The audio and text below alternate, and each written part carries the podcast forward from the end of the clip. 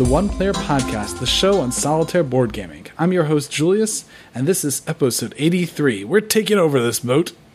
Hi, everybody. Welcome to the podcast. Julius, and I'm here with the special guest host today, Chris Hansen. Hello, how do you do? I'm doing quite well. Or are you asking me or the listeners? Both. And listeners, how are you doing? I'm sure I hear something coming in the background there. I'm sure they're doing great. Here again from the future when they actually get to listen to this after we do all the editing on it. Absolutely. Thank you very much, Chris, for coming on the show with us. Albert's Albert's out of town uh, for the next couple of weeks, so we're going to go ahead and fill the slot while he's away. I'm very happy to be here. Thank you for having me on. Alternatively, I think we should maybe do a coup and just you know boot him off. What do you think? Let's do it. He's had a good run. Yeah, he's been doing this for long enough. I say we get him off. It's time for a change. Let's do it. Yeah, we'll show him. He's not the only one who can run a podcast around here. yeah, I, I think I'm going to be a, uh, a, a hopefully adequate replacement for him, but definitely not long term, right? Uh, I guess we can let him back on. yeah, he'll be here. He'll be back in I think four weeks or so after he comes back from the summer break. He's got a long break. In the meantime, well, I guess that's what happens when you, you know, have his line of job. Anyway, so in the meantime, I think we'll uh, go ahead and break it to the news and see what's up. You ready for that? Absolutely. Let's do it. So the first piece of news that uh, I want to talk about, I only have actually one piece of news outside of Kickstarter. Um, I know that there's a bunch of games that are going to be coming up for Gen Con. I don't know if you are going to be attending Gen Con or you follow the Gen Con releases. Yeah, I won't be able to attend this year. You've attended in the past? Uh, nope, but it's something I've wanted to do. Mm, same here. I have also wanted to attend one con or something. I know that there's a local con here, Mid South Con, but it's a lot smaller than something like Gen Con. Hopefully, one day I'll get a chance to do that. I've attended our local con here in Utah. It's called Salt Con. Similar, very uh, much smaller than Gen Con, but still a lot of fun to go to. So, but I know that there's a lot of games that are going to be coming out at Gen Con, or at the very least, that'll be available for um, review on Gen Con. And I think we're going to try and cover a lot of these over the couple over the next couple of weeks and just see what is that's coming out and see what it is they talk about. But one of the ones that's going to be coming out a little bit later and one that I picked up a little bit of interest in is one called Dice City. Have you seen this one? I've seen it on BGG. I, I don't know a ton about it though. So I was actually chatting with the designers, and hopefully I'll have a chance to chat with them over Skype or something a little bit later. Um, but they, it, Dice City, we'll talk about it first.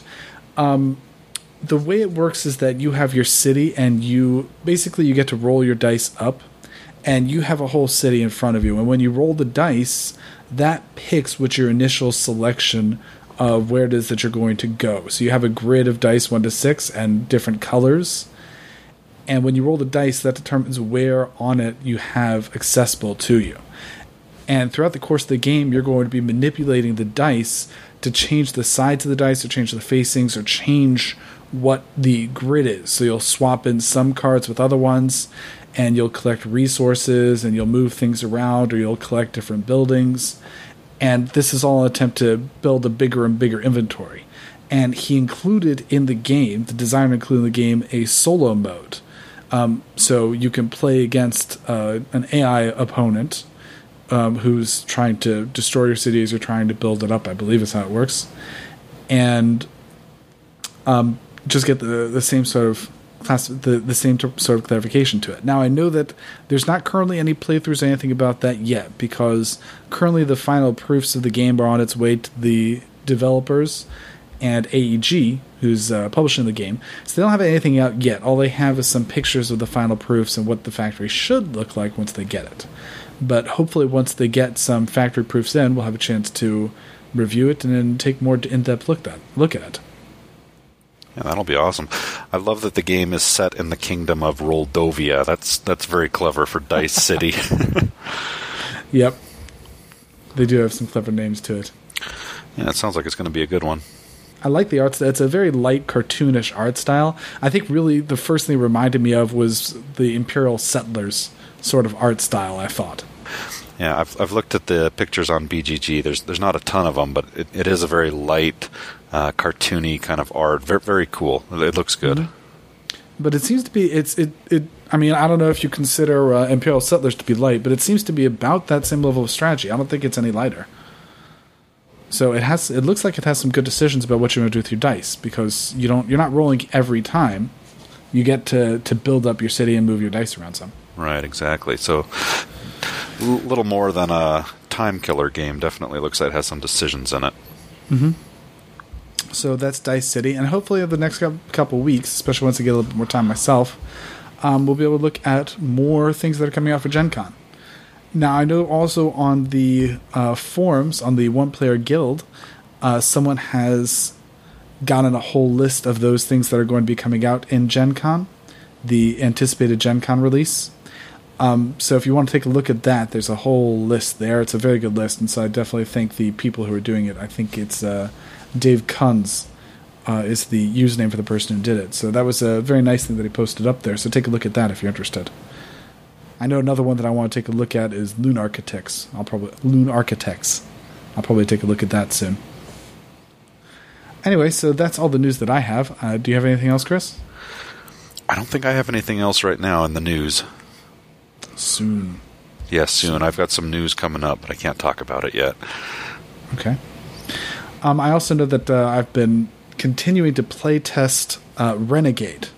I know that I said I would talk about this on the podcast some, and uh, now's as good a time as any, I suppose.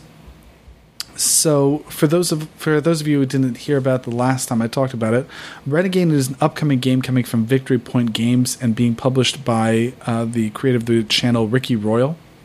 Uh, I don't know if you're familiar with his channel, Chris. No, I don't think so. So, what Ricky does on his channel is he does a play uh, playthroughs of these games. So he'll do an episode or so to play through the game, and he's also created this game called Renegade and in Renegade, you are a set of computer hackers trying to hack into the SMCs, the supermaster computers that control the world.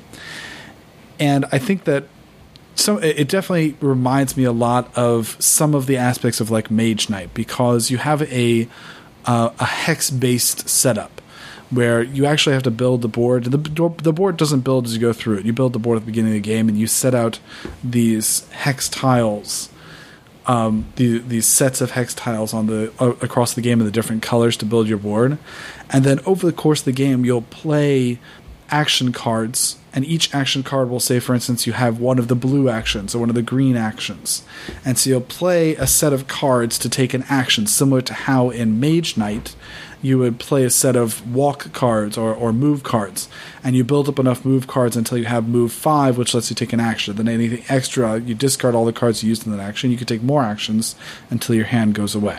So, similar to this one, you'll play as many green skill points as you need to take an action. Discard those cards, any cards that were used to discard, and then you take another action, use whatever else is in your hand to keep going until you empty your hand. Everyone empties their hand, and you go back and fight the SMC. So I know the previous times the the reason why I want to bring this up is just to tell people, you know, let people get a little bit of the back behind the scenes look at what it means to play test. Um, and I know that Chris, you've also done some play testing before.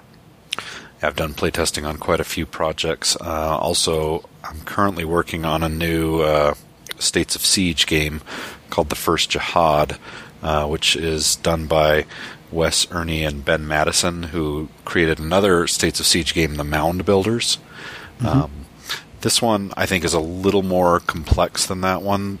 Uh, and, and, I don't know how much I can talk about it, but it, um, rulebook's currently clocking in around 24, 25 pages, and you're you're you're you're simulating the rise of the first uh, caliphate as it's growing and trying to expand the Muslim empire uh, from Mecca out into uh, Spain and the surrounding uh, areas of Persia and Armenians and you know as far as Chinese and India if you can get it. So really interesting game and and a lot more complex. It's not the most complex States of Siege game I've ever played, uh, but it's it's definitely not Israeli independence level. It's it's it's much more on the mid to high range of complexity. Uh, but we're we're doing both a basic game and an advanced game that we're working on. So, basic games still still more complicated than some, but you know I, I think people will be able to get into it. So, really interesting theme, and it's coming along nicely so I just wanted to let people have a chance to, you know, hear what it's like to actually playtest these games and not just hear about the games. let's see if our the experiences for us are similar. Yeah, of course. I know this. I know I've playtested a bunch of games from different publishers, from from both big publishers like Plaid Hat or Stronghold, and also from smaller publishers, even just people who are doing print and plays and first time Kickstarter creators. And with everyone, it's been different. So I know that talking just about what we've been doing for Renegade, with this one, they really wanted to focus on balance and responses to the different aspects of the game first. So the way it works here is that everyone, with this one specifically, like I said, for past ones it's been different. But for Renegade, what we set up was we had an email chain going where it was basically one email chain and you send it off to everyone instead of using forums or just going to the designer.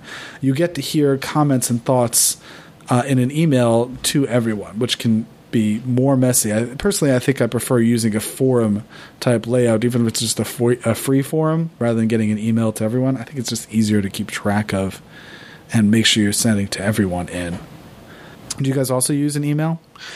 Yeah, we have an email chain that uh, basically every reply you send out is copied to everyone, and like you said, it can get a little bit messy. Um, but generally, it's pretty easy to keep track. You, you don't get that many emails. Uh, I've also used for other games in the past um, Yahoo groups or Google groups where, like you say, it's more of a forum, but you can lock it down to only the group of playtesters so the general public can't mm-hmm. get in. Mm-hmm. And it, it's really interesting to see, you know, a comment will come in. I think this card is overpowered, or I think this action uh, is you know is duplicated by another one. Maybe we don't need it in the rules, um, and to have everyone be able to weigh in on that. And, you know, of course, the designer will make the final call, but it's very interesting to see the behind the scenes work and the discussion. Um, a lot of pros and cons getting thrown out, and um, every now and then I've had a case where I've been working with a designer and thrown out a favorite rule uh, that they had, where where they thought this is something that really makes the game unique, and and I've had to come back and say, no, that's that's not working so well. Um, that, in fact, is a rule that's an issue. Yeah, I hear yeah. that. Um, so it, I've, I've done both. I've, like you said, I've had the email chain going back and forth. I've done forums, and then unfortunately, I think there's been a few times where I was just about the only playtester that they had. So it was kind of I would give suggestions, and the designer either took them or he didn't. But there wasn't much discussion because there was nobody else to discuss it with. that that is a problem. Yeah, and, and I hope those games are good with just me looking at them. But I hope that they get more testers because I mean, personally, just from seeing games come out, I think the better your playtest team, the better the game comes out, and it's really important to get a playtest team. I've I've had so many cases where I've gone through a rule book, um, you know, because I, I don't just look for the mechanics and, and the balance of the game. I also try to make sure the rules are clear and try to think of the questions that might be asked on Board Game Geek and the rules forum by people, you know, before the game is, is released so that we can clear up any issues in the rules. And that's something I really try to focus on when I'm playtesting a game. Um, so I'll go through the rule book really fine tooth comb looking for everything I can and send a big list of issues. They all get corrected. And then another playtester will look through and find something really obvious that I missed, even though I've read it three times. So it's always good to have multiple sets of eyes because people see different things. So it, and that discussion's really interesting because I, I see those emails shooting back and forth and think, oh, how could I have missed that? but it's good that there's other people there so that the final product is as good as it can be. Mm-hmm. So that's just talking about the communication types that are used in some of these. So we'll uh, talk about the methods and uh, tasks idea, I think, in a later podcast. Sure. Um, and we'll talk more about the playtesting in a later podcast. But let's move on to uh, any other news? And if not, let's move on to the Kickstarter report. Yeah, I don't have any other news. Let's jump to Kickstarter.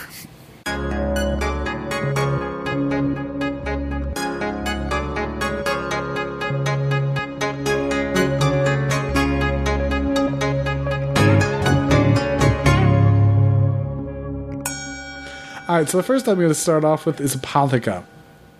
Um, so Apotheca actually didn't start with the solo mode but uh, you know I'm not sure who was talking to them or if they just decided, hey, it's a good idea to include a solo mode. But a stretch goal later unlocked to include a solo mode, so it's now one to four players. Apotheca um, is going to be a 35 buy-in for that one, and it's going to be running out on the 9th.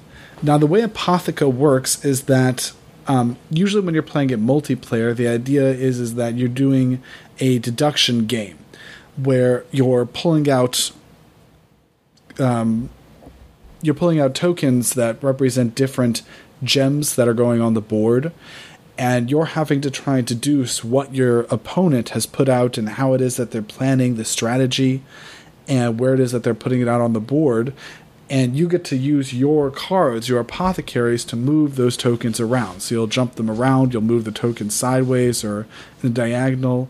All, all is a goal to get one of a kind in a three in the row configuration. And if you can do that and reveal it, so you grab those three, and that counts as basically a point. And so when you get three points, so then you'll go ahead and win the game and become the Apotheca Master. Now, I'll tell you I don't know how it is that they're planning to do a solo mode for this one. Because the whole idea of the game when you're playing multiplayer is that you are um, trying to deduce what it is that your opponent is thinking. So you're trying to get into the mind of your opponent. You play a chess game against them. So I don't know. This sounds like trying to play chess against a, a chess against not a computer, chess against a, a, solo mode paper. I mean, you can play chess against the computer, but I don't know how smart uh, uh, you know a paper version of chess would be.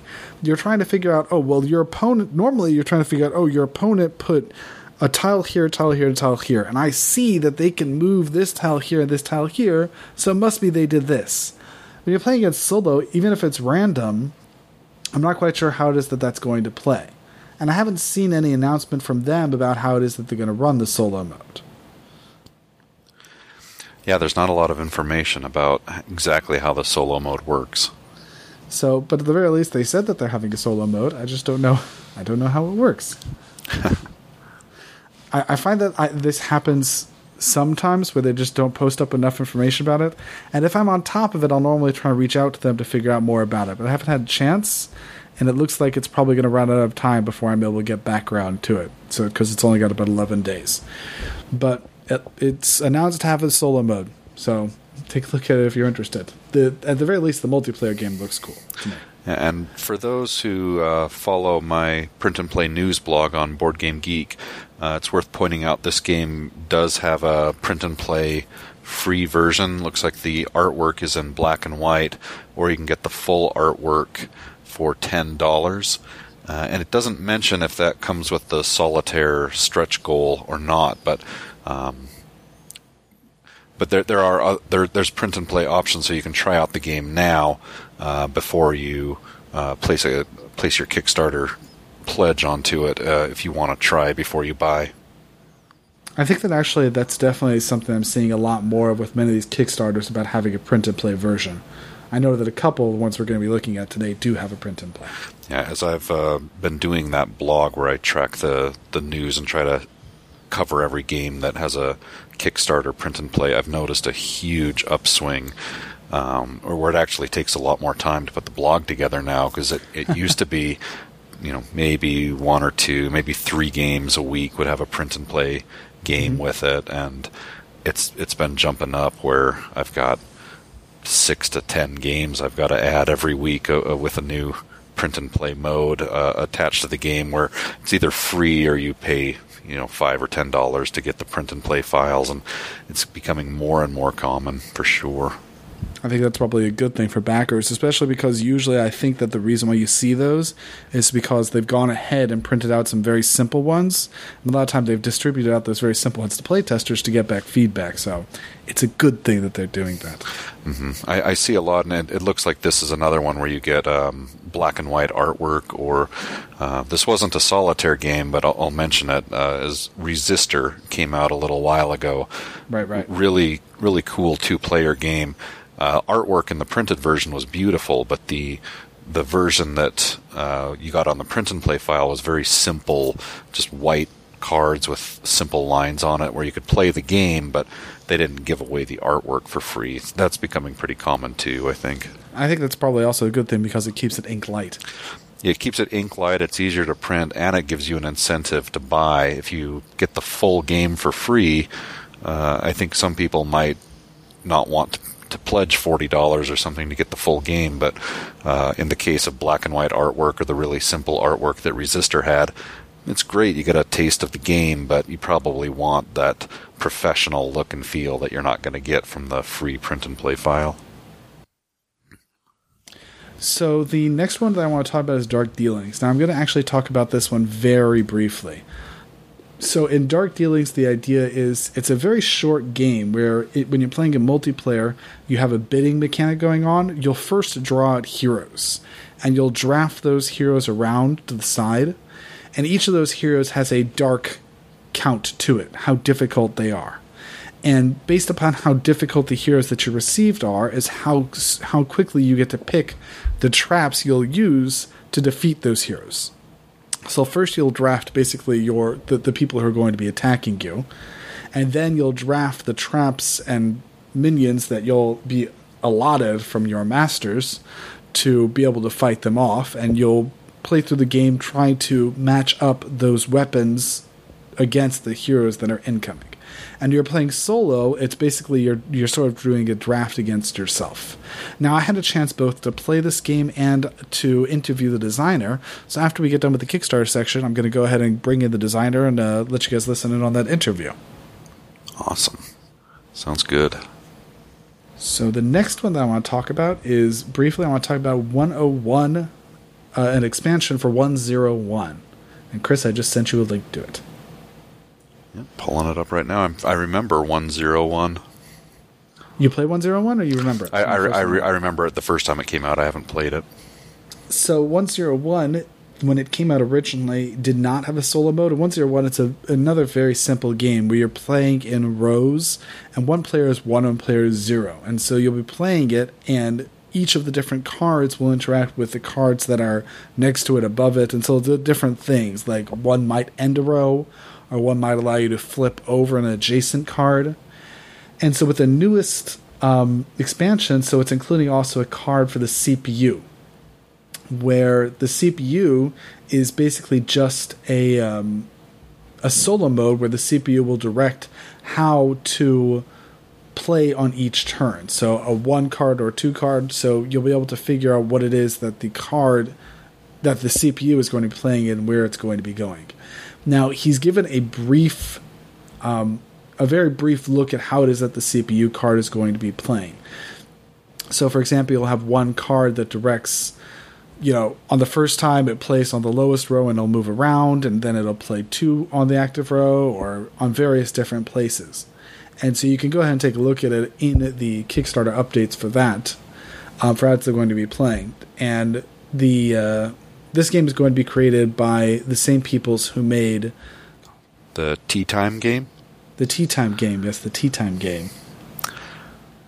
Oh man, I, I can remember what it's called. Yeah, I'd remember the name. If as soon as I try to think of it, it's gone. It was uh Anyway, it's yeah. being made by the same people as the Tea Time game, and which we reviewed in a podcast a couple weeks ago. So I think that they definitely do a good job with their games, and so I'm pretty sure that they, you know, with previous ones where they don't give so much information about the solo mode, here I think they're not giving a lot of information about the solo mode because they're teasing it. But I think that they've they definitely have a track record for making good solo games. So definitely worth looking into. That image on the Kickstarter campaign definitely makes it uh, very easy to understand how that's going to work. Mm-hmm. It's elevenses or elevensies. Elevensies. That's, that's it, right. Yes. I feel so embarrassed. They they entered a game in the solitaire contest, Elevenses for one, and then the name just popped out of my head. so the next thing I want to talk about is Argonauts, and this one looks really nice. I love the art on this one.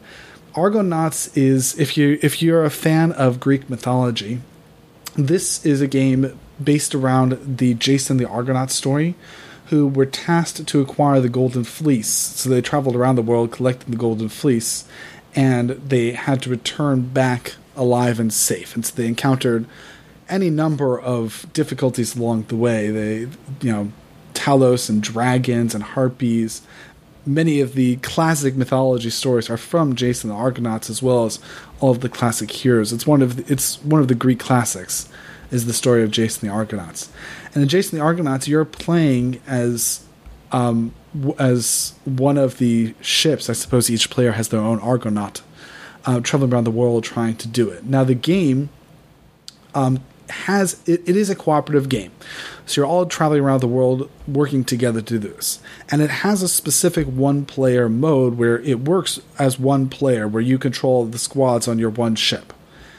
Um, and each of the squads is made up of different heroes. And the game comes with 17 heroes. And the again, the art on this is amazing. And you're, if you're interested in art, take a look at the game. It looks really nice. The level of, of focus that they put on the art for the heroes and for the Argo and for the challenges and and looks really nice. I really like the art. Yeah, it's it's but, it's awesome. it's really beautiful. Mm-hmm. But you have control of the different heroes, and so the different heroes will make up your game. And so the the idea of the game is you have the one Argo wooden ship, and on each turn you'll move around to the next spot, which will allow you to interact with whatever's there. So sometimes you'll be able to do merchants, or sometimes you'll be able to do exploration, or Argo events, which are sea events. And you'll be able to trade in, expecting that, well, maybe if I trade in some of my materials, I can get some better equipment or heal some hull. And part of the decision will be trying to predict what's coming up, but also trying to figure out how to deal with the crises that are coming at you each of your heroes will sometimes be exhausted and they'll move from exhausted to resting to active again. So you'll be able to to bring them out and exhaust them to use each of their special abilities. In the meantime, also while you're d- juggling all of that, each of the heroes both is liked by one god and disliked by another god. And by gods, I mean the the Greek mythology figures. Um, is disliked by one of those figures and liked by one of those figures. So, for instance, Jason, you know, the practical hero of the story, he's liked by Hera and he's disliked by Zeus. So, if you have Jason on your team and you're trying to use him to gain favor with those figures, so if you just were using him, so then Hera would come to your side and give you a bonus. But for example, if you just use Hercules, Hercules is the flip. He's disliked by Hera and liked by Zeus. So if you used Hercules only, Hera would come in and she'd do something bad to you. If you used both of them, they'd equal each other out and Hera just wouldn't have anything to do with you. So you have to balance those because sometimes you'll want to use those abilities, sometimes you won't.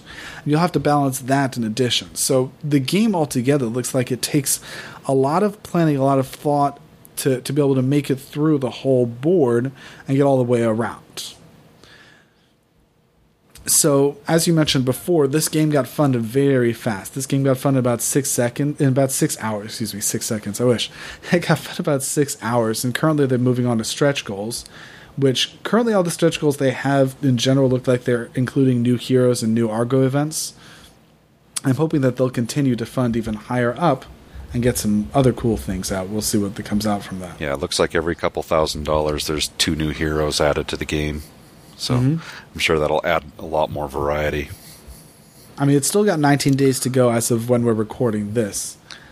Yeah, and the stretch goals are, are lower. They're, they're you know every two or three thousand dollars the stretch goals are hitting, so it's not not inconceivable that they're going to hit several more before the end. I'm, I'm hoping so because I want to see what else they can do with that. I'm hoping that at least they'll have some more. Um, some more exploration cards come out, and hopefully they'll have some more relic tokens and some more equipment tokens. I can see that a lot of things going on with this game if they get more stretch goals, just to bring in some more cool stuff coming on. Yeah, they could definitely go higher than their their last stretch goal is twenty four thousand, and uh, currently they're trending they're, towards forty. They're nineteen, so that they're they're gonna. I think they'll they'll hit that pretty easily. Current, I mean, they're tre- if you trust Kicktraq, they're trending towards forty eight thousand. We'll see. Yeah, they're going to have to add some more stretch goals, I think. I hope so. I hope, I hope so, so, too. So this one looks very cool. I'm probably going to back this one. I, I just I, the art is just killer. It's amazing art. It looks very nice. Yeah, and the price is not bad either. Mm-hmm. It's forty dollars for the full game. Yeah. Well, it's, yeah, it's forty four dollars for the full game. Excuse me, I grabbed an early bird. It's forty four dollars for the full game. Yeah, and at the at the time of recording here, it looks like maybe one of the early bird backers has backed out. There's one available. Maybe I should grab that right now. Do it, do it, do it now. Save my five dollars. All right, so that's Argonauts. Next one up is Dawn of the Zeds, the third edition. Now, Chris, I know that you're a bigger wargamer than I am, so you probably have more to say about Dawn of the Zeds. I personally have only ever played Dawn of the Zeds once. yeah, and I uh, in the expansion that came out for the second edition, the director's cut. excuse me. I'm actually featured on on one of the cards. Uh, the hunter becomes the hunted. You can see my picture uh, popping out of a garbage can with a giant Oh, shotgun. Um, and it's actually one of the cards that, that helps you a little. It's like, like I'm the I'm not one of the characters in the game. Uh, Well, and I say I'm, you know, like the the the, the card uh, with my picture on it actually helps you. It's like there's some crazy old guy living in the dumpster shooting zombies for you. So it, it's one of the few cards that actually makes your life a little bit easier. So uh, I'm glad that you're actually a helpful card instead of a hindrance. yeah, I, I could have gone for being a zombie or something, but I thought I'd try to help people out a little bit. Yeah, I can imagine every time you pull out the card, like, Chris, why are you here again? yeah, uh, yeah. That, that that was my second choice. Is like the eat your face card. You know, you just die right away. So, uh, do you know what's new with the third edition? So third edition has Dawn of the Zeds has always been a single player game. Uh, third edition's actually adding multiplayer uh, capabilities to the game. Uh, rulebook has been simplified a little bit. Uh, you mentioned that this is this is definitely on the war game side. It's a you know monster theme, a, a zombie theme, but uh, fits into the States of Siege series, which is I think everything else in the series is a war game.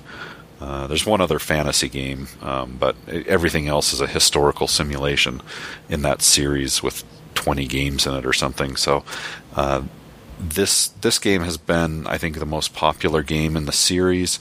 So they're taking the rules and simplifying them a little bit and trying to make the game more um, e- easier to play for a wider audience. Uh, you know, not people who are necessarily going to read war game rule books and stuff. So rules have been simplified. Some of the events have been simplified so that the gameplay will be a little smoother, little less fiddly. And I I don't use that word in a negative sense, but taking it more from a war game level to a little bit more of a Euro style game.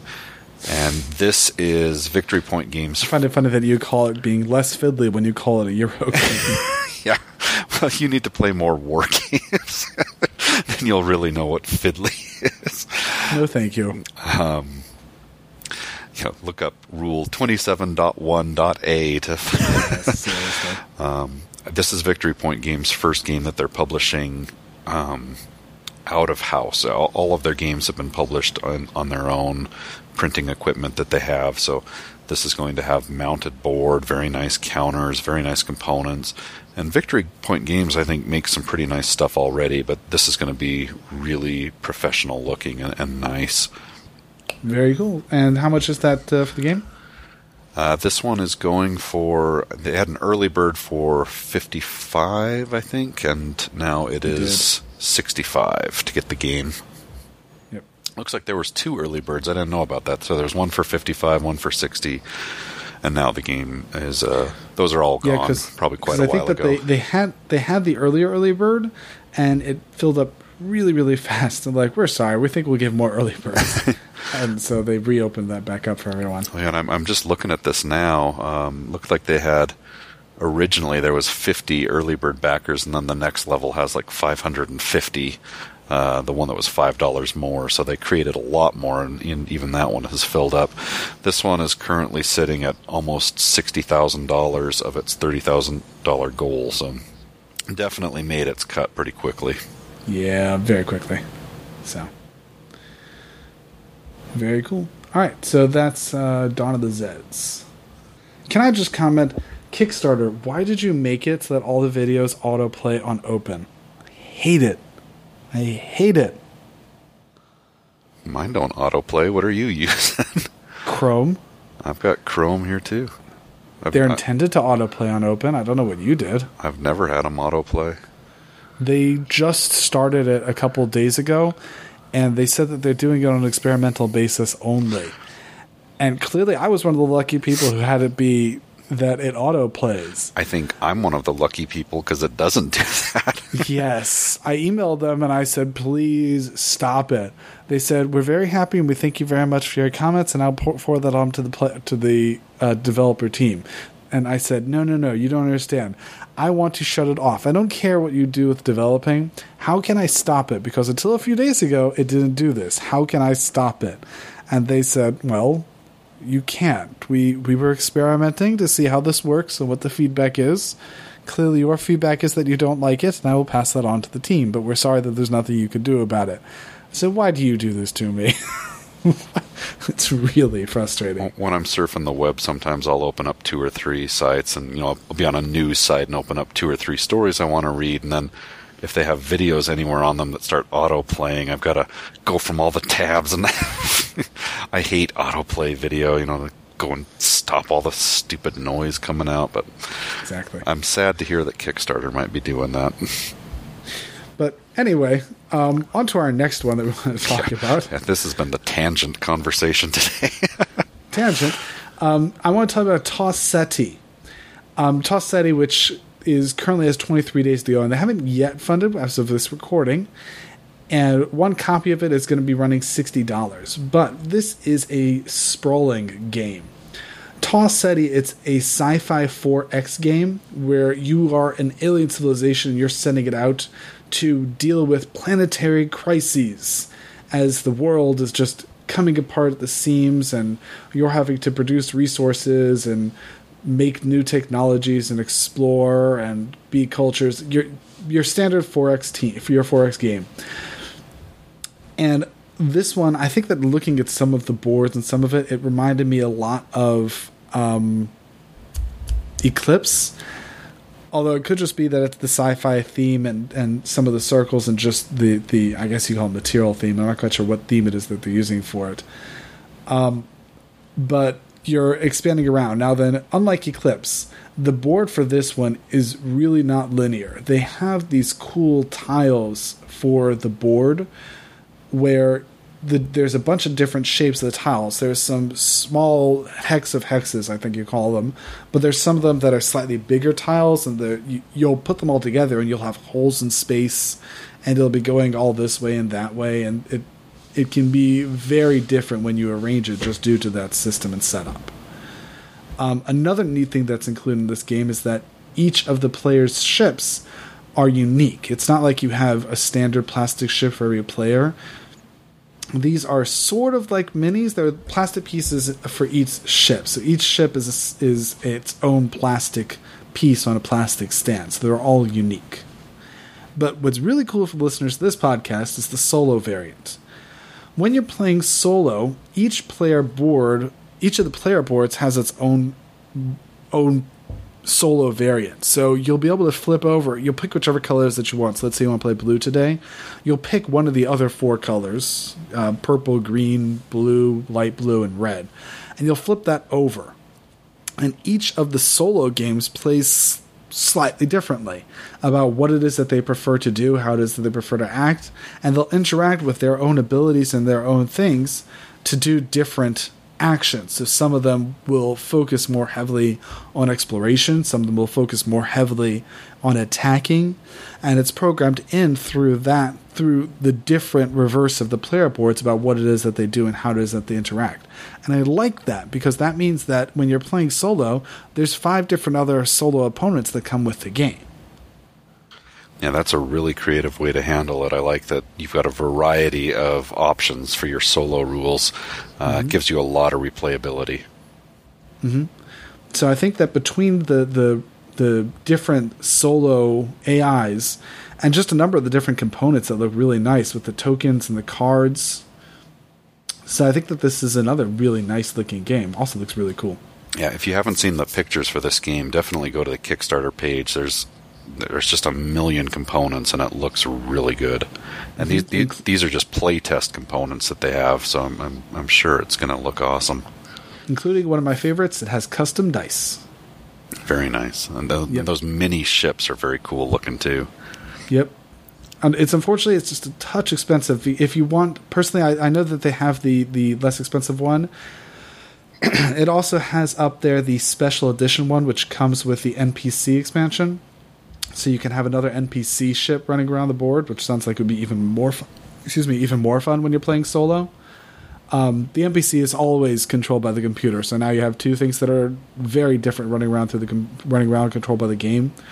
Also comes along with some extra custom dice, but you know, it's unfortunately just a little bit of an expensive game for me. It's uh, eighty bucks to get the game with that expansion.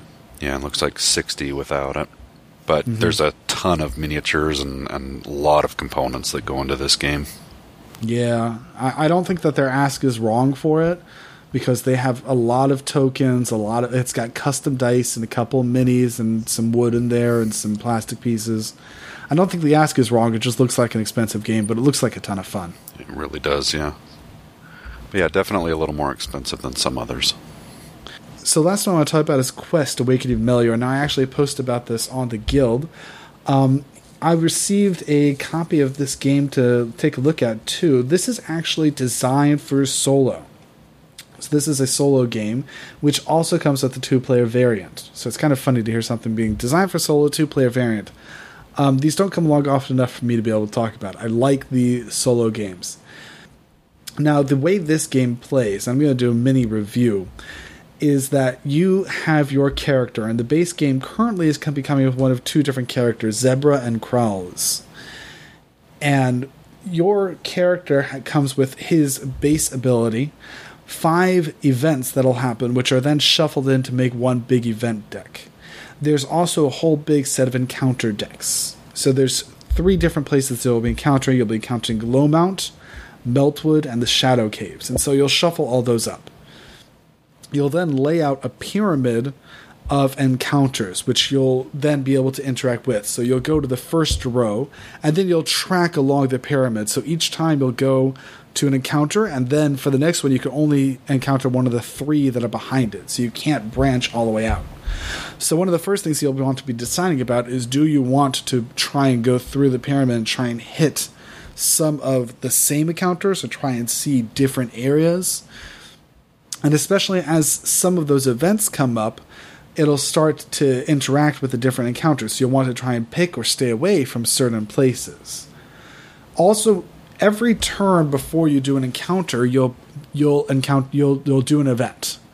And the events sometimes will be very bad. So for instance, the events will make um, the will, will make the enemies you're fighting more difficult or it'll raise up the enemy levels or sometimes it'll give you extra bonuses or give you an extra bonus to your level when you're when you're fighting an encounter what happens is you'll take the five dice and you'll roll them each of the things in the game requires some sort of dice set. Either it requires a die or two dice or three dice.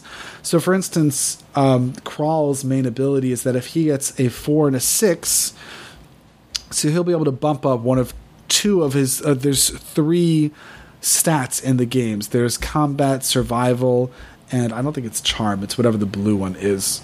But there's red, green, and blue. So if he gets a four and a six, he'll be able to pump up his red and blue by two extra points.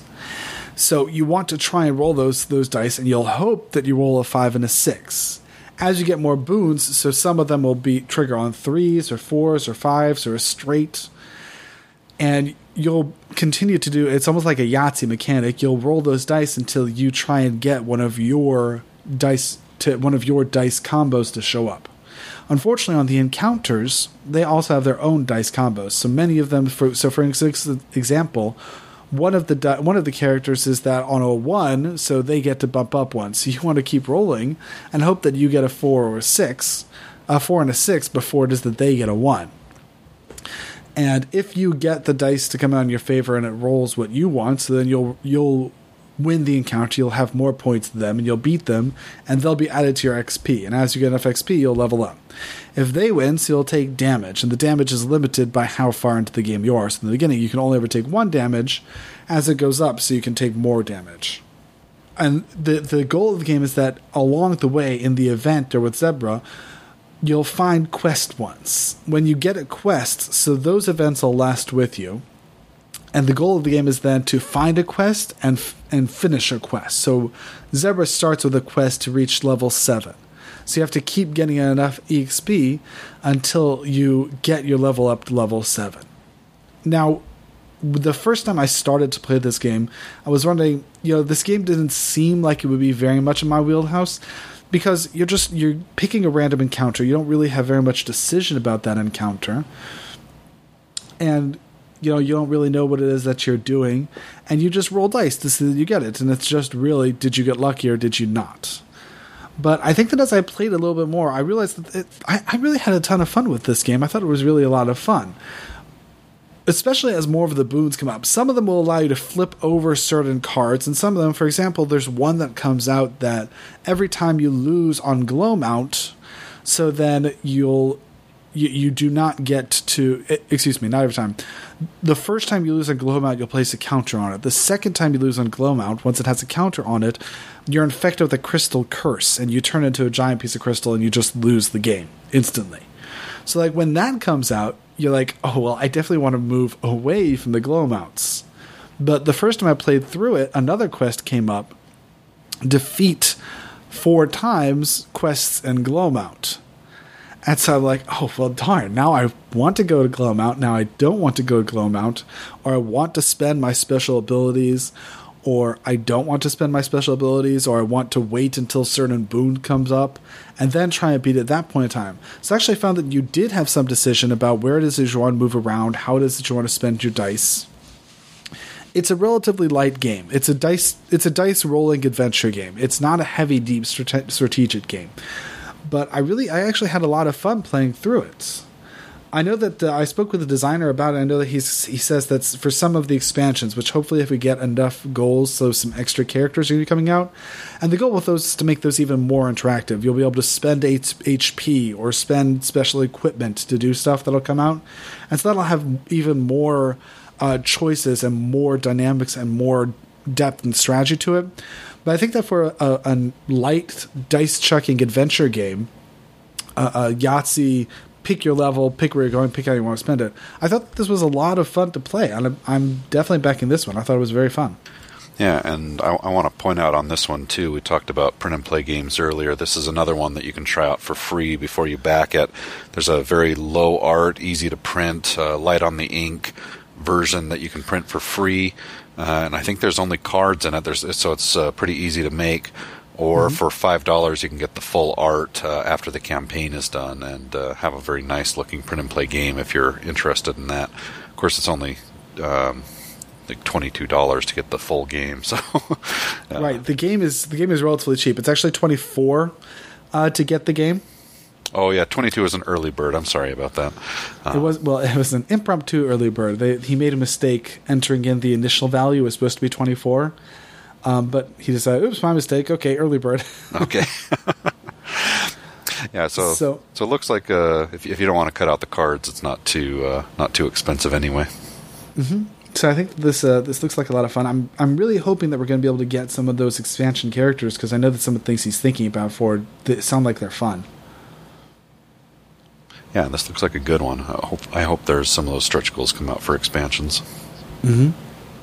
So yeah, I'm backing this one, Quest Awakening of Melior. It's got 28 days to go, so it's got a lot of time, hopefully, to get up into stretch goal territory. It's not yet funded, but I think it's only been out for a couple days. Yeah, and the the funding goal isn't terribly high, so I think uh, he'll hit it pretty easily. I hope so. I, I think that this is a very fun solo game, light dice chucking, but I think it's a lot of fun. I was per, I was personally surprised. I did not expect I would like this one, and I did. So I'll have to try this one. Thanks for the recommendation.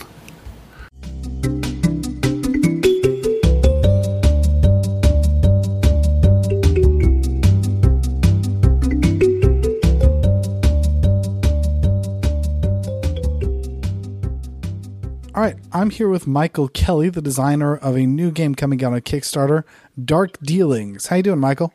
I'm doing great. How you doing, Julius? Doing well. Thanks for uh, go ahead and appearing on the podcast with us. So you're currently designing and publishing a game. That's right. And how long have you been designing this game for?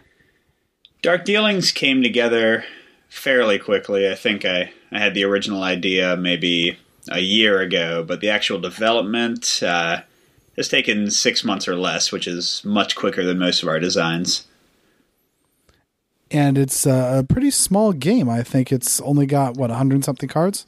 Yeah, it's uh, two standard uh, poker sized decks, I guess. Uh, two decks of 54 cards, 108 total.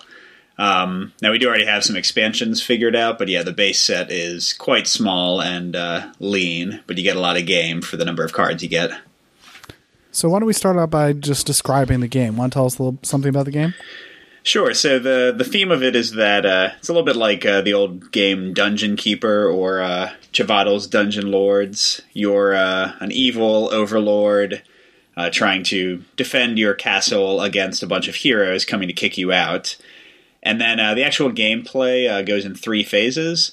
The first phase, you draft the heroes that are going to attack you. And uh, stronger heroes, even though they're tougher for you to defeat, they also give you more uh, bidding power in the second phase, where you use the heroes you've drafted to get the defenses you'll use to fight them off. And then uh, the third phase is the combat phase, basically a last man standing type of deal you take turns uh, fighting one hero at a time and seeing how long you can uh, hold them off with the defenses you uh, bid for in the second phase. So let me make sure I understood that right. You're drafting heroes, and your heroes go buy defenses, which you then use to kill those heroes. Well, the, the heroes aren't buying the defenses. The the actual thematic explanation we have is that uh, you're basically bragging about who's coming to kill you so uh, you know, uh, you know, Dark Dark Lord A over here is like, well, I have a you know three foot tall halfling with a fork. You know, Dark Lord B is like, well, I have a hero with the giant broadsword of death, and you know, the the dark masters that you serve take pity on Hero B and give him like the best defense possible because clearly that giant guy with a sword is tougher. So yeah, the, the, heroes are not buying weapons to defeat themselves with. It's uh, you're basically uh, bragging about them and showing them off. So I know that uh, you have a solo mechanic, but it sounds like it'd be really hard to work out drafting as a solo game. How do you manage to work that out? So uh, it, it, it it took a little bit because one of the big uh, inspirations for the game was uh, For Sale, which is a, a great little filler for think it's three to six players. And uh, yeah, I, I, love bidding games, uh, going all the way back to like Knizia's Ra, and I, I don't know. I, I, was just trying to figure out a way to make it work. So the drafting phase is a solo only effort. You uh, you draw three heroes at a time and discard one of them. So you basically make four choices there. Out of the eight heroes you're going to get, you get to discard four of the twelve you've drawn. Um, so you don't have the actual like draft of passing around to people. It's sort of a uh, you're sort of creating the false idea of a draft by just discarding cards, but it still gives you some good choices to sort of customize the guys who are coming to attack you. Mm-hmm. And then um, the the bidding phase, uh, it actually works out pretty nicely. Uh, and I think this was kind of an accident. See, I, I had a uh, I had ranked all of the defenses from worst to best um, mathematically, and uh, so they each have like these little ranks on them, which I was just using to help players, you know, kind of get an idea when they're first playing of what is a better or worse defense. Um, but then I realized that that basically provided all the the tools I needed for a really basic AI, because uh, how how the uh, AI works in the bidding is you just draw some random heroes for them, and whenever their hero beats one of yours, they just take the highest ranked defense. So you don't need to make any choices or kind of like do things that are easier or harder for yourself. Um, you just let the AI kind of run its bidding for itself, and you try to get the things you want for yourself. So the AI is grabbing from the ones that you discarded, or it's grabbing from the ones from the deck still. So, uh, how the defense phase works in the multiplayer game, just so you kind of get an idea of that, is uh, you flip over twice the number of players. So, if there's three players, we'll have six defense cards up. And then we each select two heroes out of the eight we have in our hand, uh, face down, so nobody knows what each person has selected. Flip them all up, and uh, let's say my hero is by far the nastiest. He's got a challenge value of 50. I get to pick which of those six I want. Might not be the strongest one. I might have specific needs, like one of my heroes can only be defeated by a monster. Um, and then in descending challenge value, so the guy with the 40 hero, he'll pick next. The guy with the 30 hero, he'll pick next. That's how it works in multiplayer. So with the AI, I'm still choosing my two heroes. Um, blindly hoping that I can defeat the AI and kind of playing the spread a little bit. But then I draw some cards for the AI, and you know, if if I played a 45, but the AI happens to have randomly selected a 46, he's going to take whatever the highest rank card is. So you still go in the same order you do in multiplayer. It's just the the heroes are chosen randomly for them. So you said that some heroes are only defeated by monsters. What kind of defenses do you get? What kind of heroes are there? Oh, uh, so in the base game, at least, um, there are six different heroes, and they basically the balance mechanism is that uh, the higher their armor is, so the the stronger defenses you need to defeat them, the weaker their special ability is.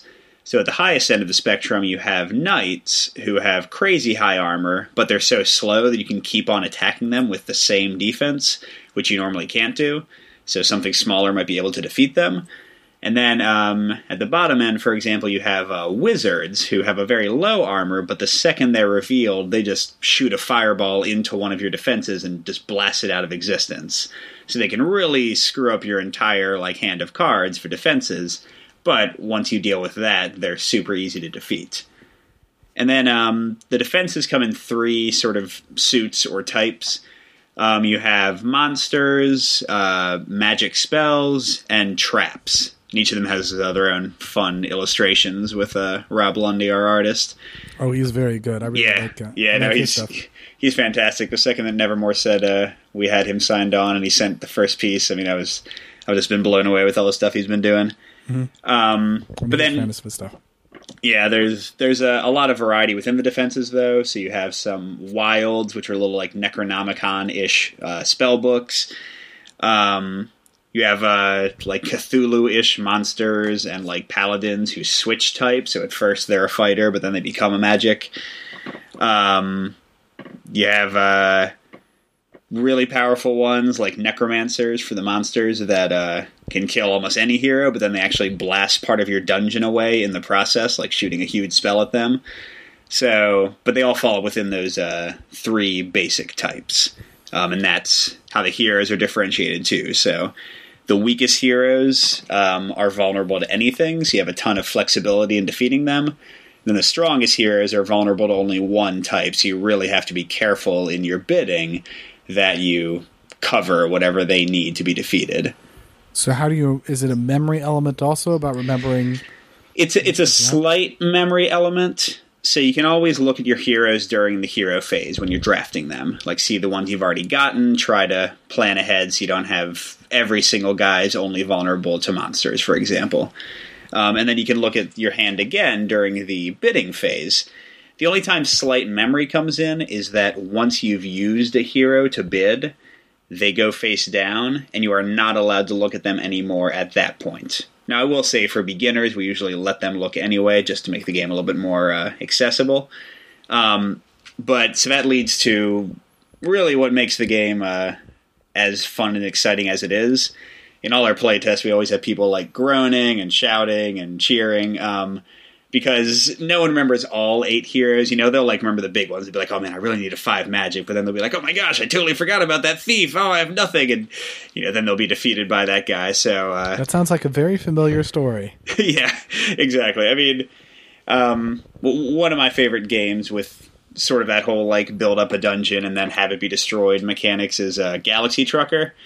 Um, and you know, in that one, you've got the the adventures that you know about if you've peeked at them during the building phase, but you've always got like those random cards that you didn't know about that can kind of ruin your day.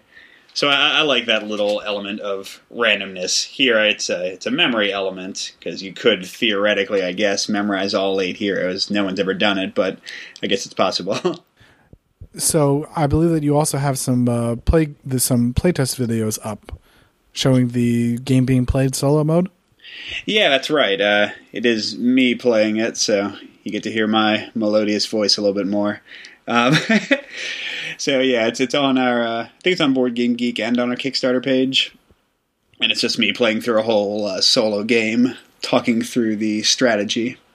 Um, I'm looking at the Kickstarter page and I see that there's a lot of really nice art there. Like I said, I'm a, I'm a fan of Rob Lundy's stuff. How many pieces of art are you putting in the game? Ooh, uh, Nevermore would know the exact numbers, but we've got the six heroes, and one of our stretch goals I really hope we reach is to have uh, reversed genders for all the heroes. So that would make it 12 illustrations of heroes instead of six. Because uh, I love having, I mean, we already have some really great, strong uh, female characters in there, but I'd love to have even more.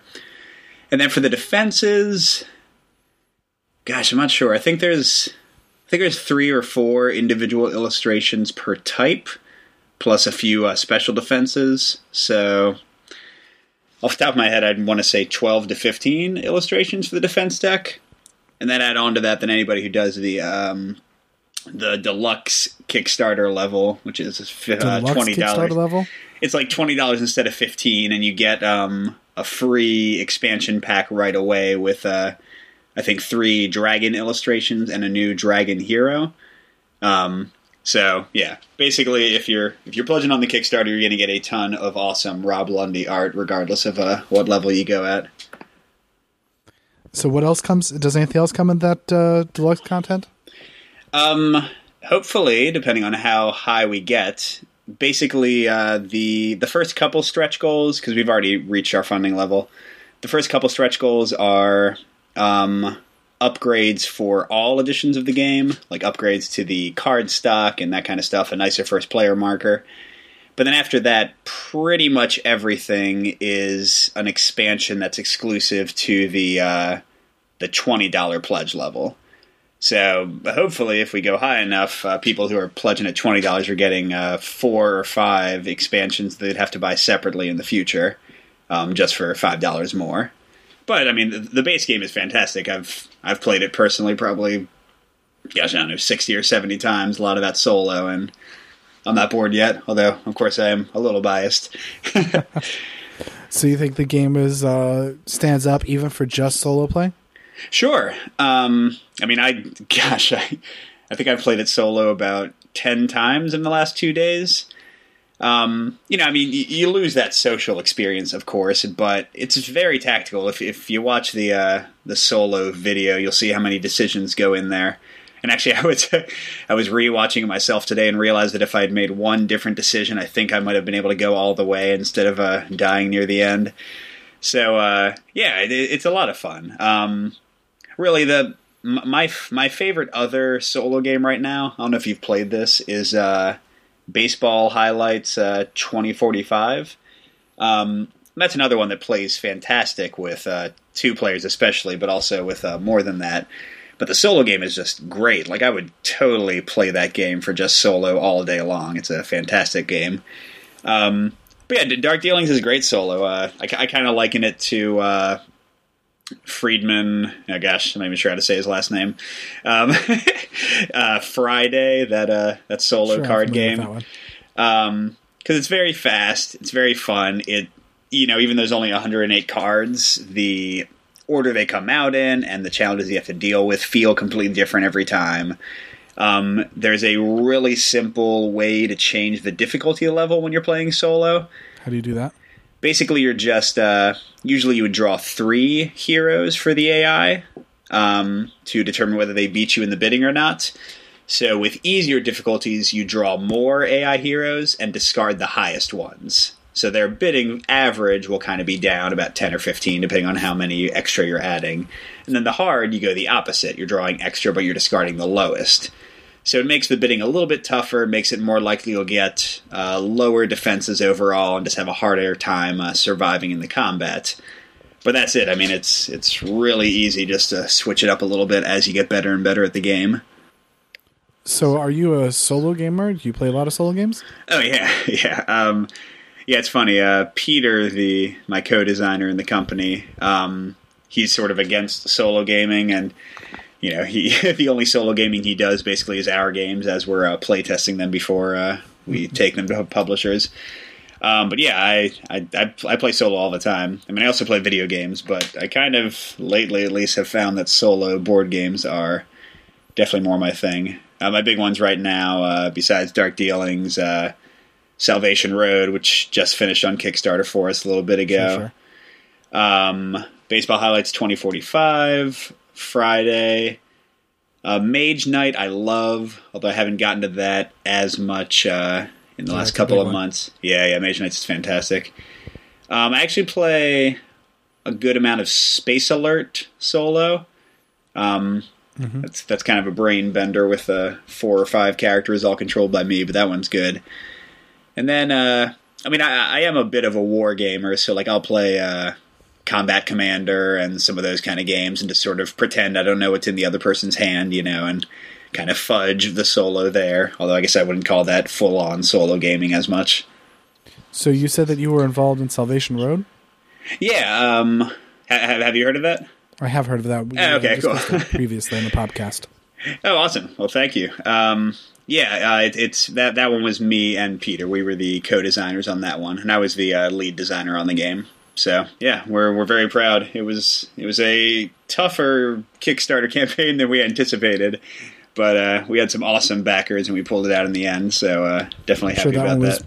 That one was done over by Van Ryder Games, I think. Yep, Van Ryder, who uh, they just I just got a shipping notice for my copy of Hostage Negotiator, so I'm very excited about that one. yeah, I'm looking forward to getting my copy of that too. Oh yeah, it's going to be awesome. Um, but yeah, Salvation Road, that's another one that uh, d- definitely a very different solo experience than uh, Dark Dealings. Um, although they're both very fast. I, I mean, I, I'm the lead designer on Salvation Road, so I can play a solo game of that in 20 minutes. But I don't expect anybody else to ever uh, go as fast as that. uh, yeah, so it's, it's been a, a, good month for us on Kickstarter. We're we're very uh, appreciative of everybody who's who's helped us out, and thank you for uh, for covering both games. My pleasure. So, what led you to play solo games? What what uh, what's your path from there? Um, I guess it was originally it was mostly, you know, not always having a steady group, especially for the larger games like. Uh, I can remember playing War of the Ring solo. Again, trying to sort of pretend I didn't know what cards were in the other person's hand, just because I loved the game so much. And uh, you know, I'm married, but she's not always doesn't always have time and isn't the biggest gamer, and my friends aren't always around. So it, it definitely began as that sort of a, a substitute for the the multiplayer experience. But these days, I mean, I don't know. I some of the games like Mage Knight is Mage Knight is kind of a beast. It takes so long. I I wouldn't want to play it except solo. Solo, I can crank through it. I can really think about my turn without irritating anybody. Sure, sure. So, so I think in some cases, solo is the best way to play certain games, even if they do have a multiplayer component. Um, and again, I mean, I've, I've, been a video game player for years since I was a little kid, so it doesn't mm-hmm. seem that removed from it. You know, like me just kind of going against the game and being happy for myself, even if no one else is there to see it. that's that's always a great way to play. Hmm. Yep. So, what do you think is the most important part of designing a solo game to make it successful? Hmm. For me, at least, it's the challenge level. Um, because there are all kinds of different solo games. You know, you can have like a four-hour war game, or you can have a five-minute filler. Um, but if if I don't lose the game the first three, four, five times I play it at a decent difficulty level, that game's not going to hold my interest. I'm going to be done with it. You know, because I mean, it, at least for me, I'm, I'm, sure not everyone plays solo games this way, but for me, it's really about kind of you know going against the machine, trying to figure out strategies, work through tactics, make great choices, take a few risks, and survive if I'm lucky. Um, so yeah, I mean, uh, like uh, Space Hulk Death Angel, you know, that's a nice, really difficult game that just punishes you and murders all your guys. I love that. Uh, Ghost Stories, you know, that's a horribly difficult game. I love it. Forbidden Island, great game. I play it with my family, but I'm not going to play that solo because unless I crank the difficulty up to the highest level, it's pretty easy. It's like my moves are obvious every turn. If I don't feel like I'm actually making choices, you know, what's the point? I'm not getting any like social fun and interaction out of it. If it's not challenging my mind, then I'm just not going to play it. Okay. Now, I mean, I, I will, I will kind of caveat that with uh, story games, like games that rely almost fully upon story. That's a little bit different. Like I've soloed Tales of the Arabian Nights, you know, and there I, I don't care if the game is challenging. I just want to be enthralled with the goofy stuff that happens to my character. Um, but even something like uh, like I love Eldritch horror, and although the story is great there, if the game was not kicking my butt, I would probably lose interest in it pretty quickly. So you've you said you made a company with someone else that you're running also with some other publisher companies. What was that? Yeah, so it's it's great. Um, yeah, so uh, Peter Goosis and I are MVP Board Games, and we're not a publisher. We just design right now. Uh, who knows what's in the future, but for now, that's where it is. Um, and yeah, our, our first game, Salvation Road, was with uh, Van Ryder Games, as you said. Dark Dealings is with Nevermore. We're currently designing a third game with uh, Richard Launius. Uh, that we don't know who the publisher will be yet, but yeah, I mean that's been a fantastic experience. He's an amazing designer. Um, so Do you want to tell us anything about that one also, or no? um, let's We'll hold off on it. Yeah, just because we're we're still working out some of the kinks, but uh, hopefully uh, it's it's getting pretty close. So there there might be some news releases about that, and and it will be soloable. I can tell you that. I don't think I don't think I design any games that don't have some solo element when I can help it. Well, I know I know Richard Launius also uh, happened on a different game that I was following, uh, Bottom of the Ninth, and he just walked in and threw in a solo mode to that. So Yeah, I, I was doing this also nicely. Yeah, yeah, he's he's a, he's great. I, I was actually there at Unpub Five when he went up to uh, one of the designers at Bottom of the Ninth and was like, "Here's a solo variant. Hope you like it." so, yeah, he's he's a cool guy like that. He'll just tinker around with games and make them better or add some fun ideas to it. Um, but yeah, uh, Peter and I, it's it's an interesting relationship. Basically, one of us will come up with the foundation of a game and like the key theme of it and some of the main mechanics and that person will be the lead designer. But then we'll trade the game back and forth, make changes, try different things, like mess around with it until we eventually have something that we're very happy with. And then, of course, the publisher will come in and, and change it up even more. But it's kind of a nice give and take to have two people to throw ideas against instead of just me trying to figure out what I'm going to do with the game. Um, and then, uh, so far, we've been very lucky with publishers. Uh, AJ and uh, Brian and John at Nevermore, they're just excellent. Really uh, supportive, really letting us keep our creative vision in the game intact. Just uh, great guys to hang out with. So how'd you meet him and start working on designing? Um, both of them g- gotta gotta give a shout out to uh, Unpub, uh, the unpublished game convention, um, which was just in Baltimore uh, this year. Um, AJ, we met uh, not at this Unpub, but at Unpub Four last year. Uh, thanks in part to uh, Chris Kirkman from Dice Hate Me Games. He was playing a playtest of Salvation Road and just brought AJ over, and, and they love the game. so that's how that works out sometimes. Um, and then uh, Unpub 5, uh, we, we had uh, come close to working on a game with Nevermore in the past and still had a good relationship.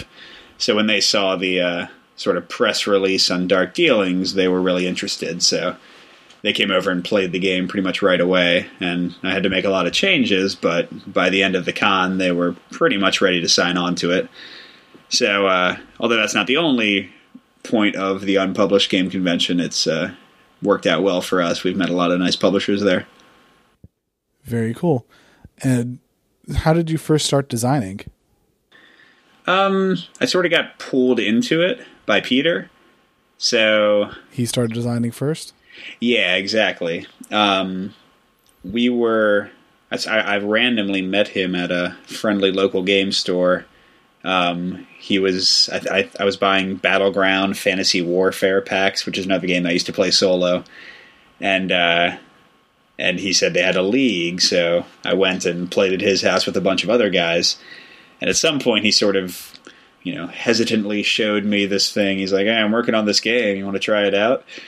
And, you know, it didn't really work. It was pretty terrible. And I was like, hey, what if we tried this? And he's like, oh yeah, all right. So after a while, I kind of became the the lead playtester on that game, I guess you might say. And after I had given a thousand ideas about it, he was like, "Well, let's just say that we both designed it." and then uh, that's kind of where it started. At some point, we came up with other ideas, had different designs, started selling them to people. Um, but it all started out with Peter showing me his uh, little homegrown game and hoping I didn't laugh at him. So it's been been good since then. Took some trust, I'm sure. Of course, it always does. So you guys are already funded on Kickstarter for Dark Dealings, and uh, you're starting to get those expansions funded also. That's do you the idea. us- do you want to give us any hints about what's going to come in those expansions? Sure. Um, so the the base one that's uh, included with the premium level. I wish I knew what that was called. It's something that's twenty dollars. Um, is uh, Dragon Focus. the Deluxe Expansion Pack. Uh, look at you, man! You have the inside scoop. Um, yeah, so the uh, the deluxe expansion pack comes with the dragon expansion. It's got six dragon heroes, who basically you're not sure if they're a gold dragon or a silver dragon. If you've played D and D, you know what I'm talking about. Sure. Um, so uh, you're not quite sure what their vulnerability is. They might be randomly invulnerable to one of the weapons you try to attack them with. And then that also comes with dragon defenses, which are the strongest in the game. Basically, they just blast any hero straight up. But of course, they kill half your dungeon to do it at the same time, so they're a little uh, dangerous to use. and how do you determine what their random defense is? Oh, you draw a card from the uh, defense deck and just see what type it is. So Uh-huh, pretty simple, quick little mechanic. Um, I think the next one after that is going to be the illusionists. Um, I won't give all the details, but uh, basically, most heroes in the game. If you watch my solo play video, you'll see what I mean. Most heroes in the game kind of encourage you tactically to use up the strikes on your defenses because each each defense card can have up to three strikes on it. So, like the wizards blow up a defense straight out, so it kind of makes sense to spin it down to its last strike before you blow it up. That way, you're losing less overall. So the illusionists flip that on its head completely, and you can only attack them with uh, weapons that are not on their last strike. So you have to kind of like go against what everybody else is telling you to do and keep your weapons unspun down and not use them until you re- until you need to. Um, and then uh, the next expansion we're actually going to put up to a vote with the backers. We have about three different ideas of uh, what to do with it, but all of them are going to be more player interaction focused. So uh, have varying levels of basic, basically player screwage, kind of Munchkin esque stuff. So, excuse me. Um, things where you can make one player's next hero have higher armor, that kind of stuff. Um, so not as good for solo play that particular expansion, but uh, fun and kind of cutthroat game groups. Okay. And then, um, oh, the, the my my favorite one, but uh, we have to get pretty high to get that is uh, the Overlord expansion, and that adds in a uh, you get an Overlord card at the beginning of the game, and uh, it gives each of you some special advantage with certain types of cards. So kind of like the uh, the Lords and Lords of Waterdeep or one of those kind of things. You get like minor differences. Exactly, unique hero powers at the beginning of the game. So that one should be a lot of fun. Um, just kind of change up the uh, the meta after you've played the game a whole bunch. And so you said that you're going to be doing a vote for three expansions. What are you going to do with the other expansions? Are those going to come out at one point in time also? Um, yeah, I, I mean, I'd like them to. It, it'll depend on, you know, n- not every gamer likes the direct player interaction where they feel like they're actually screwing up their partner and that kind of thing. Um, so depending on the, I guess depending on how well the game funds, of course, and uh, and the general support in the audience for that type of expansion, I, I could see all three of them being released. We've we've tested all of them.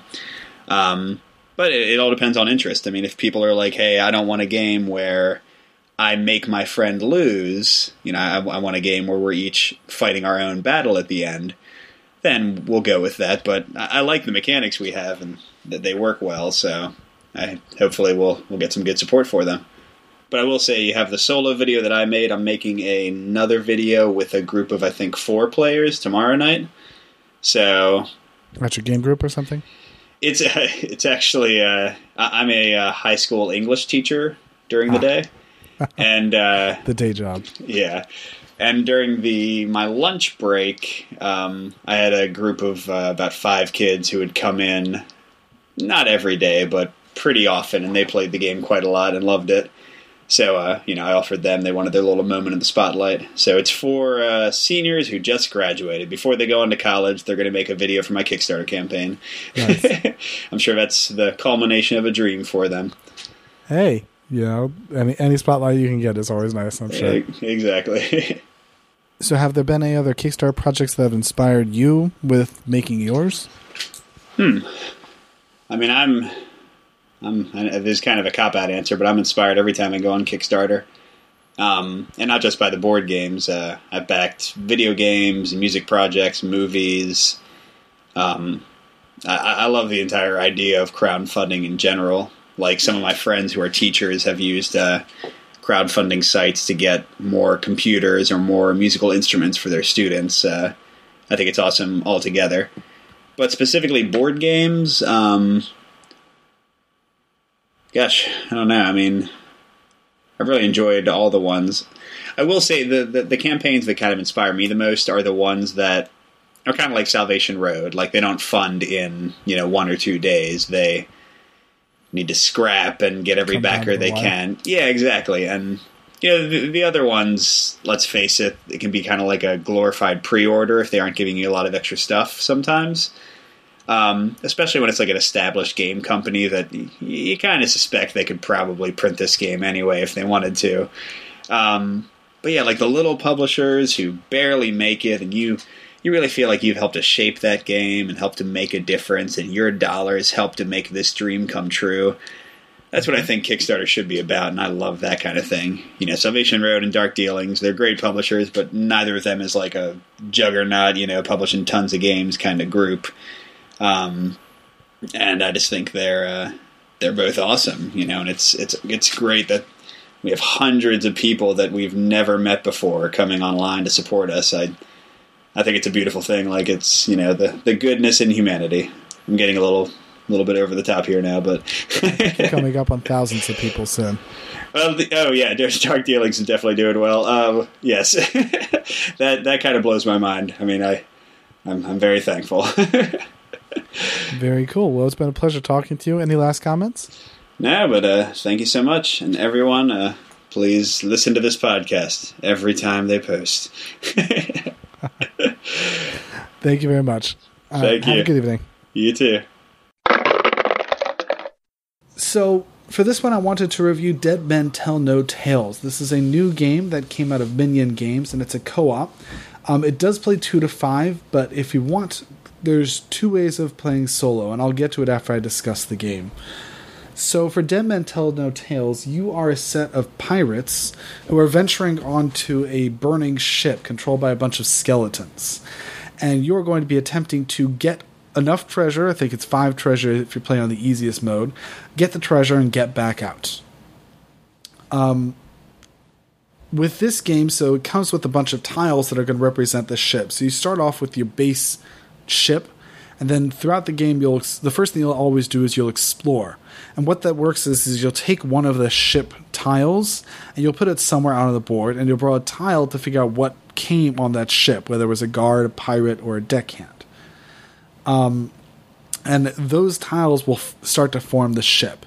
Each player will have a small little pirate meeple, and a pirate card to go with that meeple, which will give you a special ability. So each one of the different cards is a different special ability. And you'll use that pirate meeple, you'll travel around the board. And this one, it's an action selection game, so you have different actions that you can do. You can put out some of the fire and reduce the fire level, or you can fight off enemies or increase your sword level, get your get better equipment up um, each of the players will also have assigned to them at the beginning of the game a different piece of equipment. So, for instance, there's the bucket that'll let you put out fire in an adjacent room, or a pistol that'll oh, let you take a free fight deckhands every turn, or fight people from an adjacent room. So, everyone will have both their own ability and their own equipment to use throughout the course of the game. and you're going through the game and you're trying to use actions to move into the rooms beat off the enemies now the way the, the fighting enemies works is each of the enemies is a token and so there's going to be some guards that have higher levels so they'll be like the sevens and the eights and you'll have your basic pirates and they'll be like fours and fives and when you walk into a room you'll roll a die and you'll the the die roll will be how high up you roll. So if you roll a six, so you beat anyone who's a four and a five. But if you don't roll a six, you have the option to spend some of your equipment bonus, your swordsmanship. So each player has a swordsmanship track, and over the course of the game, you can spend actions to increase that swordsmanship track. So, for instance, you'll go up to a plus two. You start with you start with just zero, but you can go up to a plus one, plus two, and then if you didn't roll high enough, or if you're going up against a seven or eight, you definitely need to add extra. And you spend your, your equipment, reduce that back down to zero, and you add that onto your die roll. So that helps reduce some of that bit of luck. After you've spent all of your actions, a card you'll you'll draw a card off the top of the bag, so the fir- off the top of the deck. So those cards do two things. The first thing that they do is that it'll say, for instance, all red twos each of the tiles on the board has one of two dice, either a red or an orange, and they're all set obviously to one through six. They're all d6s. And first of all, just as a side, the, the dice are a marbled colored dice. So they're marbled red and orange. So, which looks really nice. I think that the, the marbling really increases the components, but we'll get back to that in a second. Um, but each of these marble dice represents the fire level in the room. If any room reaches six, so then it explodes. You obviously don't want that. Um, when it explodes, so that's going to track on the explosion track, and once you have six explosions, so the game is over. Um, that's one of the ways that you can die. Um, the cards that you draw at the end of your turn will say increase all the levels and for example any red fours. Increase the level. So look across the board. You'll find in the red fours. You'll bring it up to level five. And you never know what could be coming out of it. It might be all reds and orange sixes all reds and orange fives which would be very bad. Or it could be all red and orange ones which is not usually so bad. Sometimes can be bad um, after you increase all the levels, you'll have to check and see if any of the barrels exploded. Some of the tiles come with barrels, and these barrels will have numbers on them. So, for instance, you'll have a two barrel or a three barrel. If the die in that room reaches the number the, on the barrel, so then normally when you have a regular explosion on a six, it explodes to all adjacent rooms. Barrels just explode the direction that they're faced. So it still counts towards your explosion track, so it's still a way of losing the game, but it's not as bad. But on the other hand, if you have a level 2 barrel, it's going to explode a lot sooner, so it takes a lot more work to make sure it doesn't explode, or you can just, you know, live with it and let it explode. Unfortunately, when things explode, they still increase the fire level in adjacent rooms, so if you want to just not deal with it, make sure that you not deal with it in a controlled time. Um, you lose the game if you ever have too many explosions, if you ever have all the deckhands come out. Part of the things that some of the tiles have is that they'll come out with a hatch. Whenever you draw a hatch, so the more deckhands come out. So the cards can say, so the cards at the end of the turn will say sometimes put more deckhands on the hatches or spread more deckhands out of the hatches to the adjacent rooms and if you ever are told to spread out more deckhands and you don't have any more deckhand tiles, more deckhand meeples, so then you're you're going to lose the game that way. Um, and those are really the two main ways of losing the game. You can also lose the game if any of your pirates die after you have all the treasure when you're going for the final rush to get out. But that's that's I think relatively rare. Um, I, the, at the very least, we've never come anywhere close to having that happen. Let me talk about the components for a second first first I, I, talked about the meeples that you have for all the characters. Now these aren't just plain meeples; these are actually little pirate meeples. They all have little hats and little swashbucklers. In addition, each uh, player also gets a fatigue tracker. Um, these are actual player boards with a little spinner. When you get the game, they come uh, disassembled, and you have to clip together the spinner. So it's not just a piece of cardboard that you're using to track it around. There's an actual spinner that you dial around and fatigue is a crucial element to the game. Um, the way fatigue works is every time you take an action to move into a room, so then you'll take fatigue equal to the amount of the room you're moving into minus the room that you left. So if you move from a 2 to a 4, you take 2 more fatigue. And so around the fatigue track, if you fin- if you max out the fatigue track, you just die, which would be bad. Um, but along around the fatigue tracks, there's different spots for six, uh, for five, four, three, two, one, etc., or five, four, three, two, one. And if you reach or exceed one of those numbers, you cannot go into a room that has that much fire in it.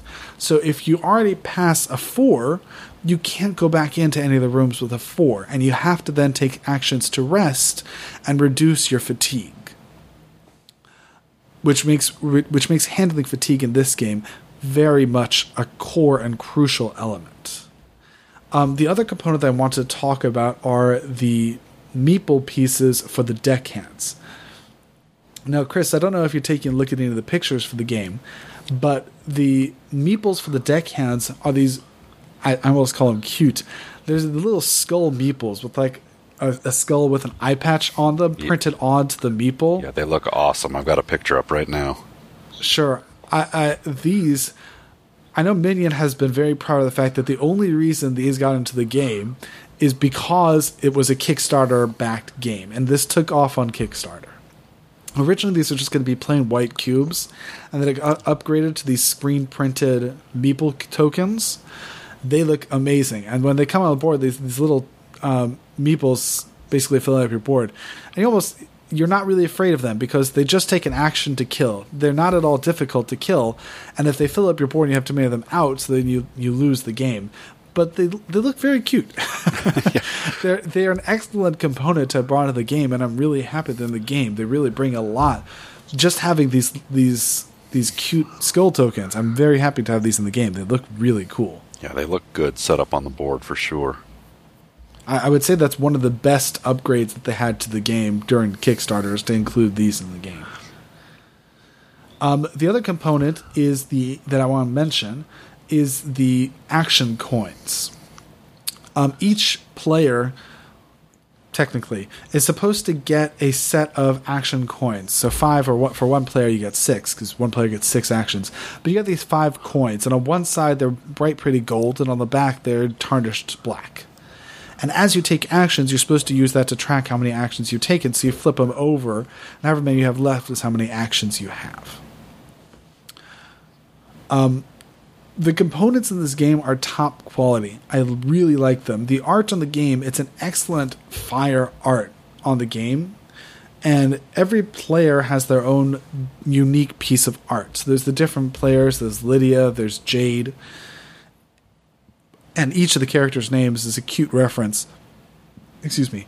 Each of the players' names is a cute reference to their uh, color. So Jade would be green, for example.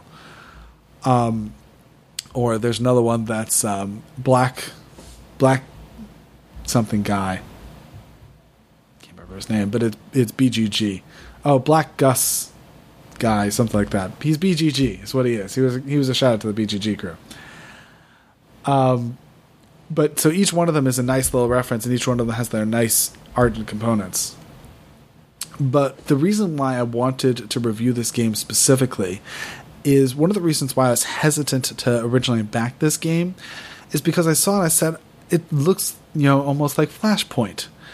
You have the fire increasing and spreading through it, and it's another co-op game where you're trying to run around and rescue. I mean, instead of rescuing people, you get to rescue treasure. Yeah, as you've been talking about the game, Flashpoint was jumping into my mind a little bit.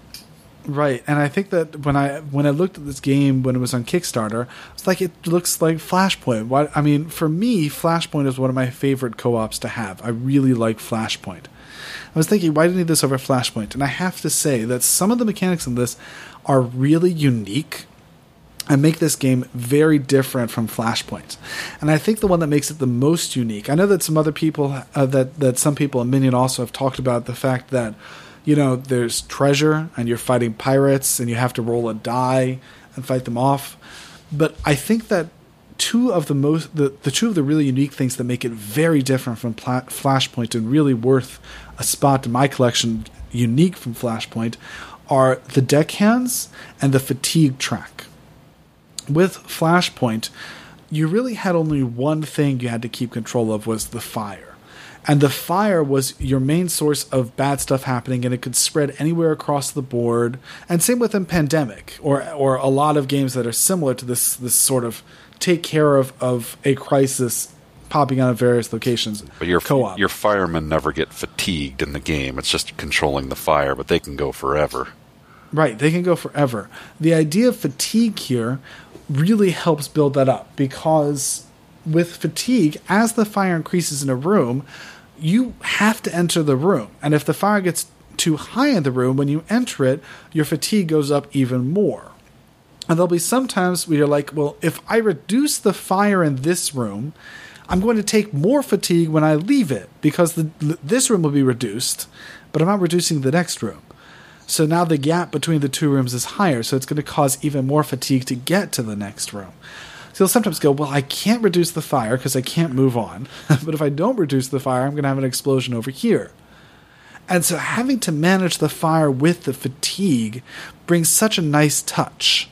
Also, because there's no that normally until you have an explosion, the fire level in one room doesn't affect the other except for fatigue. When you move from one room to the other, your fatigue is the difference between the two rooms. But otherwise, the fire in one room doesn't really affect the next room. And the fire is what causes explosions. You don't have any other sort of real explosions in the games.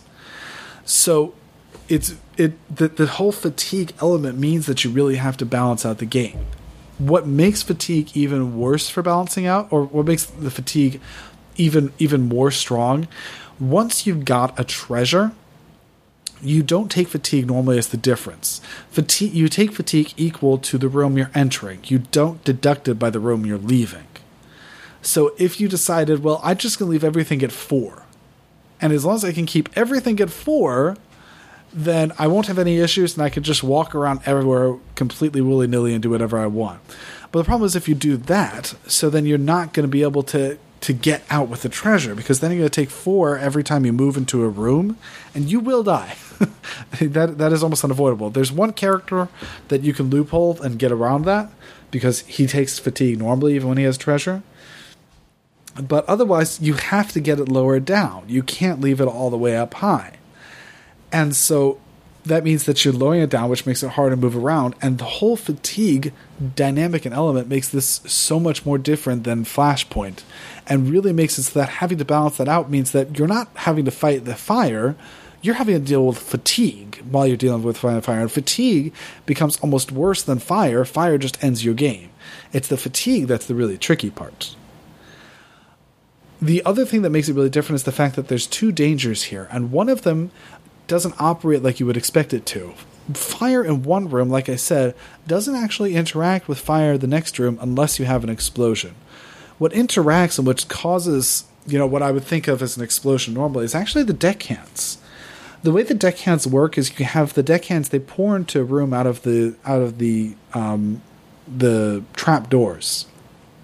If you have a deckhand in a door with a trap door, when the card comes up to expand, so they'll spread out to everywhere else. But you actually, if you don't have any deckhands in a room with a trap door, it doesn't actually spread. So you'll have to control where they are and where the deckhands are to be able to fight them. But otherwise, the deckhands don't spread out farther. They really will start clustering together in one space. And they'll almost start protecting all the rooms adjacent to them to make it harder to get to the space that they're pouring out and having to deal with those deckhands, which operate both similar and differently to the way I would expect in a game like this to work, also just brings a lot of different dynamics to the game that make this a very, very different game to something like Flashpoint. I like that the board is modular too, so you've got a lot of uh, variety of play. You're never going to have the same board twice as you lay out your ship. Um, another, as long as we're talking about differences from Flashpoint, I think that's going to be a big one too. I, I think from playing that, I don't actually think that's so big because although the board is different, when you lay out the different tiles, so it changes where the doors come out and what fire you start with it initially. So while that as an element is different, I don't think that's as big a difference as the other two because I didn't really get a feeling like that's that's a huge thing to do.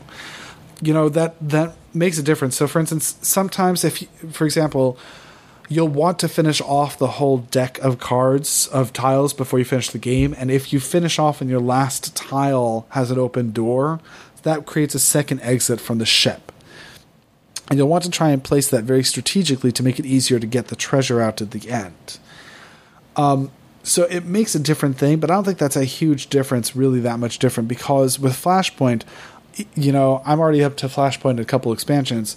Each of the different boards already is very dynamic, whereas this one, the different layouts were slightly different, but didn't really give a different feeling to the game each time. Got it. Just from having played it. I think that, that more difference is having to manage the fatigue and how things come out. It made a nice gameplay element to be modular, I think. Um, but I'll also note that in addition to where the tiles come out, the tiles come out separately to the tokens that come on top of it. Each time a new tile comes out, you'll also draw a token out of the bag. And the tokens will be either a guard, a deckhand space, um, or a regular pirate. And so that also changes things up. So, for instance, there'll be some games where you'll get all the deckhands that come up right at the beginning of the game. And so those games will be very deckhand based games. Whereas other games, you'll start out with a lot of pirates in the beginning of the game and it won't be such a heavy deckhand game. And that changes how each game is going to be played. Nice. Got it. Yeah, it sounds uh, very different from Flashpoint, really. I mean, similar theme, uh, but sounds like a very different style of play very different style of play. And I definitely think there's room for both in a collection. And I really, really like this one, both multiplayer and solo. But there's a few caveats I have to say about playing it solo. Um, I know that some people don't like playing solo where you have to play two characters simultaneously. Now, I know that up on BGG, there's one variant in the variants section on the on Dead Man Tells No Tales using Solitary Terry um, and the way Solitary Terror works is that instead of playing with two players, so you just use the Solitary card, and then each turn you're allowed to eliminate a deckhand or ignore fatigue effects um, in one room. And you'll use this for a little bit different, so that way you can use him, and he does something slightly different. Um, you don't get to save any action. Normally, you get to save action tokens uh, and pass them on to the next player with this with this one, so you don't get to save any action tokens, but you get to use a slightly more powerful action than you get in the base game. Um, so this is a way of playing the game if you don't want to play two players. I tried this one out, and I think that it's an okay variant. Um, and it could be that other people have different opinions on how to play uh, with multiple players. But I personally really like playing the game. I actually do like playing the game with multiple players. And I think that I mentioned before about those action coins, and I think those are the key to playing at multiple multiple players easily. What you do is you want to pick up a stack of those coins, and you just want to have one stack of coins. And then each time as you're playing it, so you'll play to the character that you're not active with. That way, at the end of it, you'll pick them up and you'll flip them over, and now you know that you're playing that character and then you keep discarding from one to the other. So you don't have two stacks on each character, and you can very easily keep track of which character is and which turn it is. And you can run the two characters around the board and use them to manage two different aspects simultaneously rather than being locked into one at uh, only one at a time. So I think that using those coins well make it really easy to play solo and I personally enjoyed it a lot playing solo even with just those even with that caveat. I've found, uh, and I haven't played this game, of course, but uh, on these style games with the, where you've got co-op with multiple players with different abilities, I generally prefer, uh, as you said, just playing, you know, two or three characters myself, uh, doing the cooperative game myself, rather than trying to figure out a way to do it strictly solitaire with one character. Mm-hmm. Yeah, and I think that the, I think it plays very well this way. I definitely like it that way. So yeah, so for Dead Man Tells No Tales, I'm getting a lot of enjoyment of it. It's very good, and it definitely be, uh, belongs a unique place in my collection. Even having owned a number of different co-ops that I initially would have thought are very similar. Very good game, very unique, and very good components. Yeah, just looking at the picture, the components look awesome. So that that's Dead Man Tell No Tales.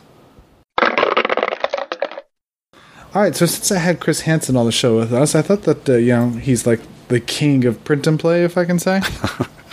yeah, I'm. Uh, I, Todd Sanders once referred to me as the uh, impresario of print and play, which maybe is more appropriate. I, I don't make a ton of games, uh, uh, but uh, perhaps but you inspire others. Per, perhaps I so. inspire others to. Yeah, we'll go with that.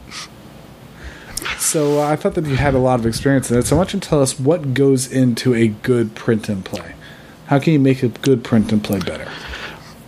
So, uh, print and play games, like if you're just looking at the component level, I mean, from the gameplay perspective, it's it's like any other game. You want uh, sharp mechanics and good decision making. Uh, you know, especially in a solitaire game. Um, I think there's sometimes a temptation to draw a card and get an event or roll the dice and have some random event come up and not a lot of decision making. So, from a gameplay perspective, it's the same as any other game. Um, but looking at a print and play specific game, I've been thinking about this a lot since you brought it up.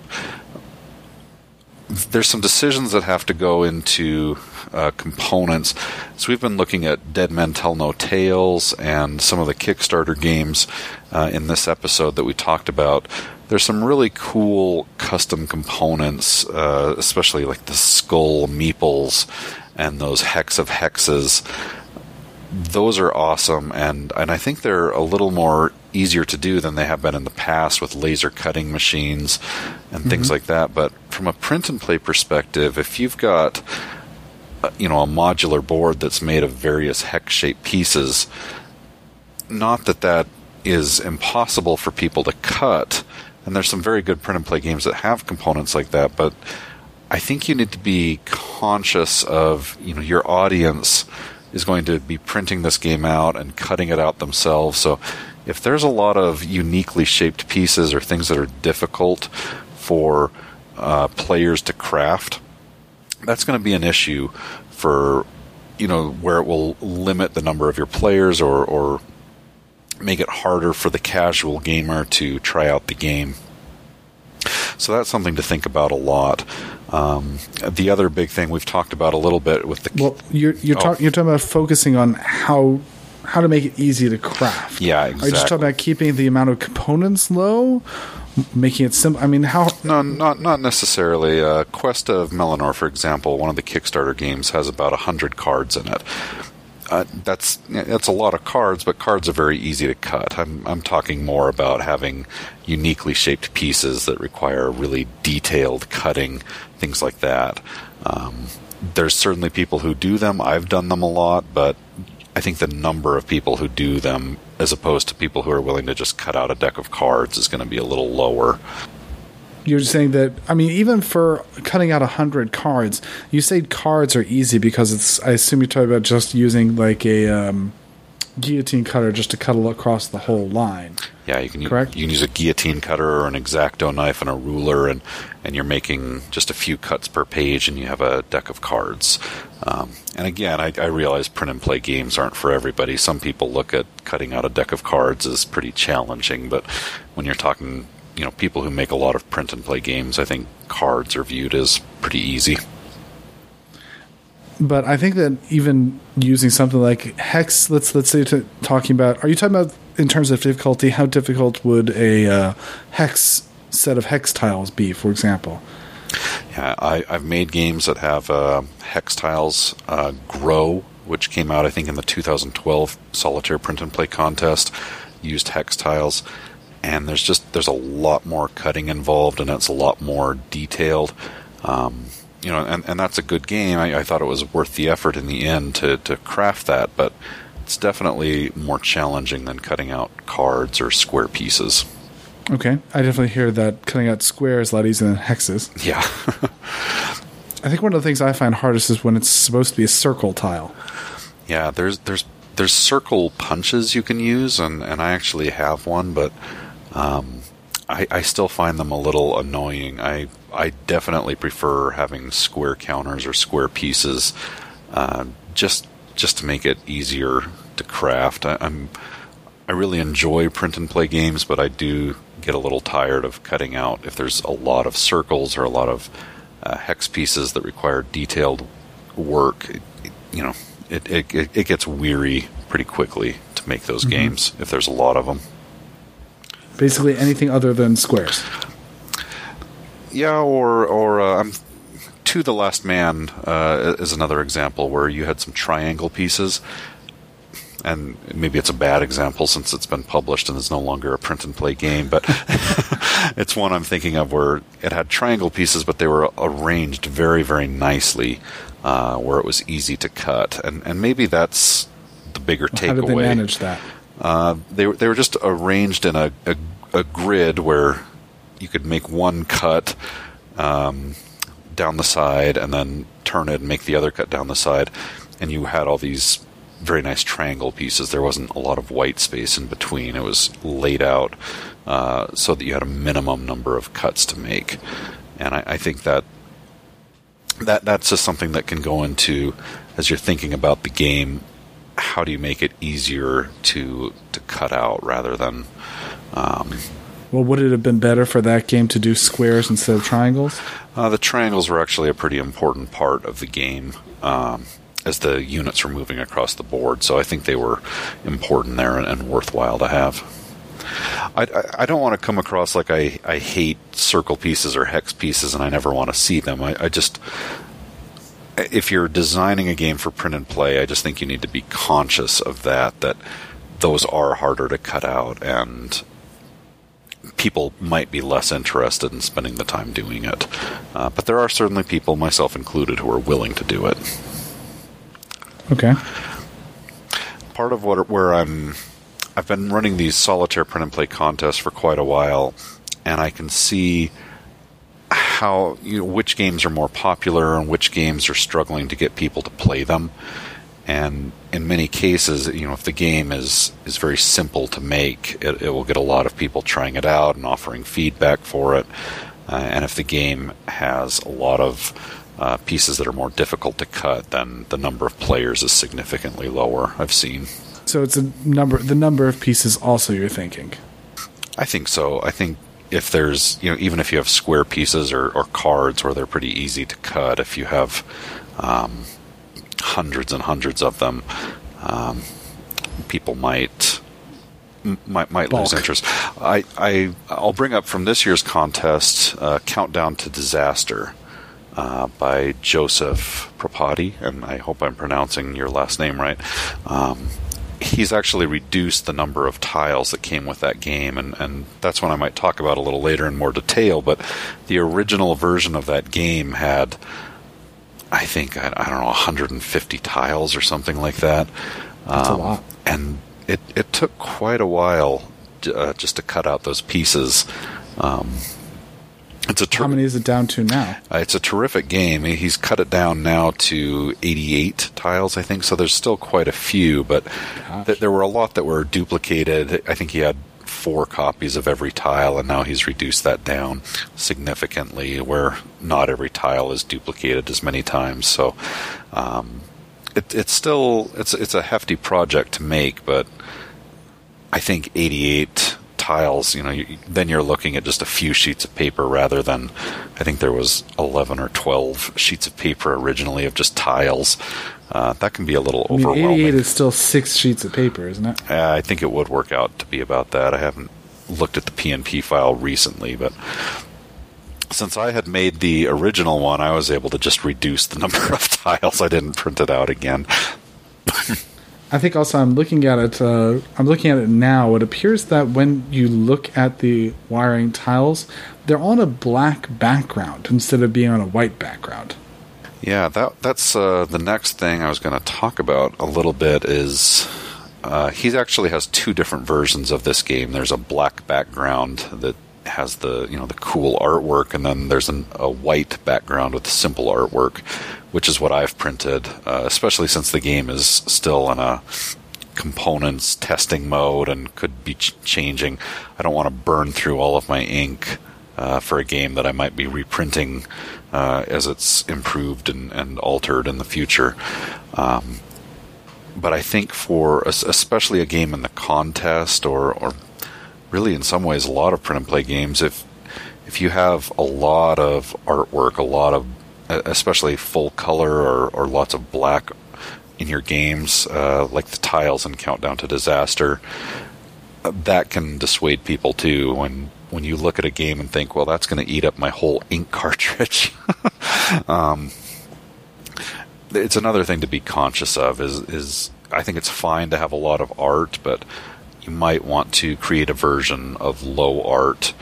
Um, I, th- I think these these Kickstarter games we've looked at have done a terrific job of letting you pay a little extra money for the full art or or print out a lower art version that isn't going to affect your printer too much because that's something that people definitely think about. Printer ink is not cheap as as everybody knows. Yeah indeed. So you've talked about trying to keep it um, low ink you've talked about trying to keep simple to cut components and not too many components any other important tips i think um, th- those are the, the two big takeaways I've had from running the contest for a while. It, also, uh, you know, just looking at the contest specifically, but probably elsewhere on BGG as well. Excuse me. Uh, as you know, I've also been doing the blog, the print and play news blog, and I get a lot of questions from people asking, how can I promote my game? How can I get people to play my game because there's a ton of board games. I think just getting a board game noticed in general is kind of hard, and a print and play game kind of doubly so because people have to make an extra effort to to, to play the game and craft it. Um, if you've made a print and play game, take pictures of it, uh, write a session report. Even as a designer, people love learning a little bit about a game before they take the effort to print it and craft it themselves. And you can't just upload the files to BGG or to one of the design contests and expect people to come flocking to it just because the files are available. There's some advertising element of promoting the game and letting people know how the game is played and that the game is fun uh, that you have to do, and some people seem really reluctant to do it. Like perhaps they think as the designer they shouldn't be writing a session report. And I don't think that's the case. And a lot of people have some qualms about having the designer write a review of their own game, which I understand, but having the designer write a session report, I don't think anyone would get too upset about. And it really makes it easier for people to come in and say, okay, I see how this works. I think this would be worth my time to print it and craft it. I don't think that so much they need to be writing a review of it, but they do need to be writing a good summary. Many reviews start off telling you about the game, the sort of mechanics that you expect the game, how it plays. But even if they're, they, what they need to do is they need to pitch the game.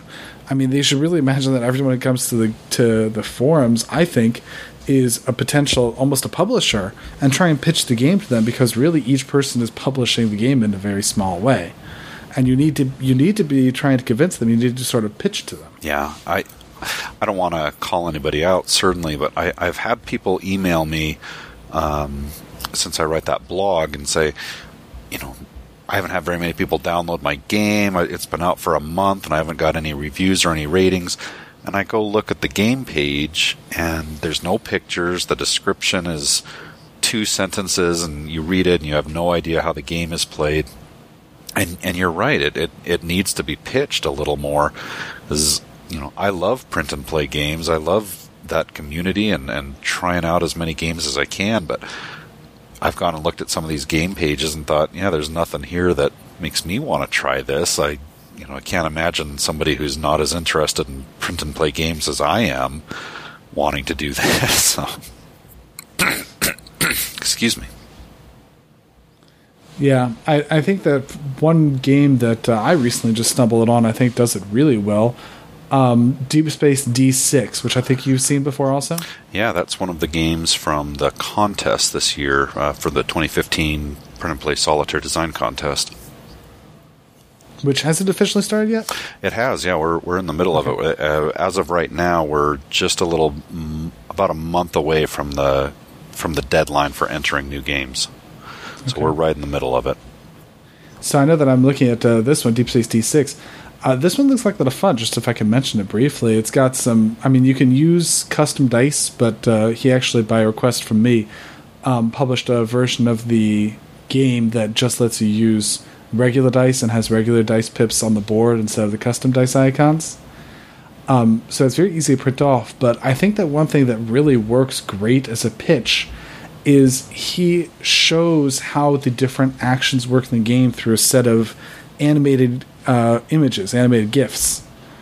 Um, that show what each of the actions do, and it's a very limited set of actions. I think there's one, two, three, four, five, and then the sixth threat detected. So there's only five actions to the game. And so it's not a very complicated game, very easy to print. It's just got the one board and a set of cards, and then you use regular dice for it. But really, just browsing around and seeing those GIFs animating and showing you very clearly what everything does it was a really strong pitch. I liked that. Yeah, he, he, he has done, this is Tony Go. Uh, he's done an awesome job of putting this game together, and I think it's paid off in getting a lot of people interested in printing and playing this game. Just looking through this discussion thread, I think there's a lot of people who've made comments on it and have tried it out and made suggestions, yourself included. Um, so, very well done. Good job for him. Yeah, it looks like a really fun game. I'm looking forward to seeing the final uh, final print of it. Yeah, and this is Are there any other? This is pretty low art. Uh, uh, currently, right now, it's very easy to print and isn't going to use tons and tons of ink. Um, and I love what he's done. You mentioned the custom dice. Uh, I I sometimes put those in a little bit of a difficult to print. I mean, you've got to print them on sticker paper or somehow glue them onto blank dice and have blank dice available. Uh, so if you do custom dice, what what he, Or I mean, for me, what I use for custom dice, I also get some wood cubes um, from your local craft hobby store. They have them very easily available, and just sticker paper onto wood cubes. Yeah. easier to get than blank dice. Yeah, but I, I love that he's made um, a converter guide so that you can use regular dice and see, okay, this goes on this part of the ship, and this this handles this particular action of the dice. I mean, even for his most current one, the the uh, I asked him to make it, so um, but he made a current version of the game board, which even though it's not on the main image, but there's a version of the game board that just has all of the regular pips on it, so you don't even t- need to use the converter. Yeah, yeah, that it's awesome. He's he's done a terrific job. Are there any other uh, ones from the current contest that you want to just call out as being good examples of things to do? Yeah, I, I mentioned Countdown to Disaster a little bit before. Um, this is this is a puzzle game um, where you, you're you are working on repairing a robot, and the original theme of this game was you were a, a bomb demolition expert trying to wire a bomb. And I think um, I actually made the suggestion that it might be a little too violent of a theme. Uh, I think especially since it was set in the Sears Tower. you know, maybe maybe that would be too too close to home, especially if you know since there's been buildings that have been blown up in terrorist attacks and stuff. So now it's been changed to working on robots in a toy factory. So definitely a little nicer, family friendly theme. Good plan. And you're trying to wire this robot to work correctly uh, because it's been set to shut down and erase all of its data. So you've got to go and fix the wiring in the robot. And you're sliding tiles around it. It's definitely a puzzle game. Um, as you mentioned, the board and the tiles have a black background, but there is a low ink version available, which uh, hardly uses any ink at all. It's it's very simple, but basically you've got four colors of tiles and a four by four grid, and you're trying to connect the wires at the top of the grid to the bottom of the grid, and these wires are going every which way. Um, you've got a set of cards that can shift the tiles around and switch places and rotate them and I think it was 16 turns to, to do it in. Every turn you get to play through all the cards in your hand and organize the tiles and draw new tiles. Really challenging, really fun puzzle game. Um, that's one I definitely recommend checking out from the contest. I've played it a few times and uh, really like it, but it's it's a bigger build than uh, Deep Space D6, which, which is a very easy one to print. This one still has several tiles and, and several sheets of cards, so it's a little bit more involved, but at least everything is nice straight lines, so it's easy to cut out. Mm-hmm. Um, another one that I have really enjoyed, and I just printed this one out. Uh, originally, I saw it and just thought, oh, this is a funny theme, and I wasn't expecting a lot from the gameplay. But Crazy Cat Lady by Sean Dallas McDonald. This game is um, it's a deck builder game, but you only have like 18 cards or something. It's it's ridiculously simple. It's like a micro game deck builder. And in this game, you are trying to collect as many cats as you can while holding down a job and uh, expanding your house so that you can hold more cats. Um, it is it is brutally difficult. I mean, it, it it is a like I say, you pull this game out and you think, oh, this is just a silly silly game. Uh, the artwork is very cartoony. You think this isn't going to be a real game, but it really is. Uh, it, it surprised me by how hard the decisions were to make and how difficult the game was. Um, you're basically as you get a job, each job gives you a number of action points that you can use to build your deck or expand your house or buy cats. each action costs one point, and so the better job that you have, the more actions you can compete, complete. Every turn you'll get an event, which is almost always negative. It has your cats running away or, or you getting fired. Um, what what I think really makes this game unique is that there's always a few event cards that are visible, and you roll a dice that basically tells you what event card you're going to draw. So you don't know which event you're going to get, but you know which events to potentially prepare for, which okay. I really like about the game. Um, the the artwork is hilarious. The the the gameplay is fun. So I, I really enjoyed this one, and uh, you know, if, if the theme might turn you off, I, I, still recommend trying it out just for seeing how a deck builder game can be reduced to, I think, its absolute minimum number of cards that you could have. It's uh, 36 cards in total, and uh, really, really a brilliant design. Very neat. I think it's probably important that she should go ahead and get her game listed so it's much easier to find. Yeah, Countdown to Disaster Oh no, that has not been listed. I apologize. Uh, I don't think that one is on BGG yet. No, Countdown it, Disaster. It, it, it is. It is on BGG. I don't think Deep Space D6 or Crazy Cat Lady are listed. Yeah, Countdown to Disaster is on BGG. Crazy Cat Lady and Deep Space D6 are not yet, but a lot of times what I see with these contests is that people don't add their game to BGG until after the contest is completed, just because they make so many modifications to the game as they get playtester feedback. So they don't really consider the game complete until after the contest is done. Uh, and I know one of the designers who's participated a lot, Todd Sanders, um, he has two games in the contest this year, both of which are also excellent. Um, and neither one of them have been added to BGG. He he he still considers them kind of playtest or prototype when they're in the contest. And then when the contest is done, he feels like, okay, I've got all the feedback from the players. I'm ready to actually release this to the general public. All right, so uh, I think that's it. Yeah, those are the the two games I wanted to talk about right now. I've probably played those the most out of any games in the contest so far there's definitely a lot I need to catch up on. I've actually not played Deep Space D6 yet, and uh, definitely want to after after your comments on it. But there's right now, as of as of the time we're recording this, there's 28 games that have components and rules ready, so that you can go in there and print them and try them out. Uh, but I do like to caution people, especially if you're new to the contest as you print these games out, they do change a lot as people get feedback that maybe this card doesn't work or, or these rules need to be clarified. So it's a little bit like play testing a game where you're going to have new components come out all the time. So if you're of the type of person that wants to print a game once and, and never have to worry about it again, the contest can be a little difficult when you see new cards coming out or new rules coming out that you'd have to reprint uh, to get the latest version. But uh, after the contest is done, the games are usually in a much more final state. I personally wish that some of these were made even easier um, for production later on. Even something as simple as you know making a uh, ArtsCow or or somewhere else, you could just buy it quickly or posting it up on GameCraft or something like that instead of having to print them off. Some of these games are just very good games, and I really like them.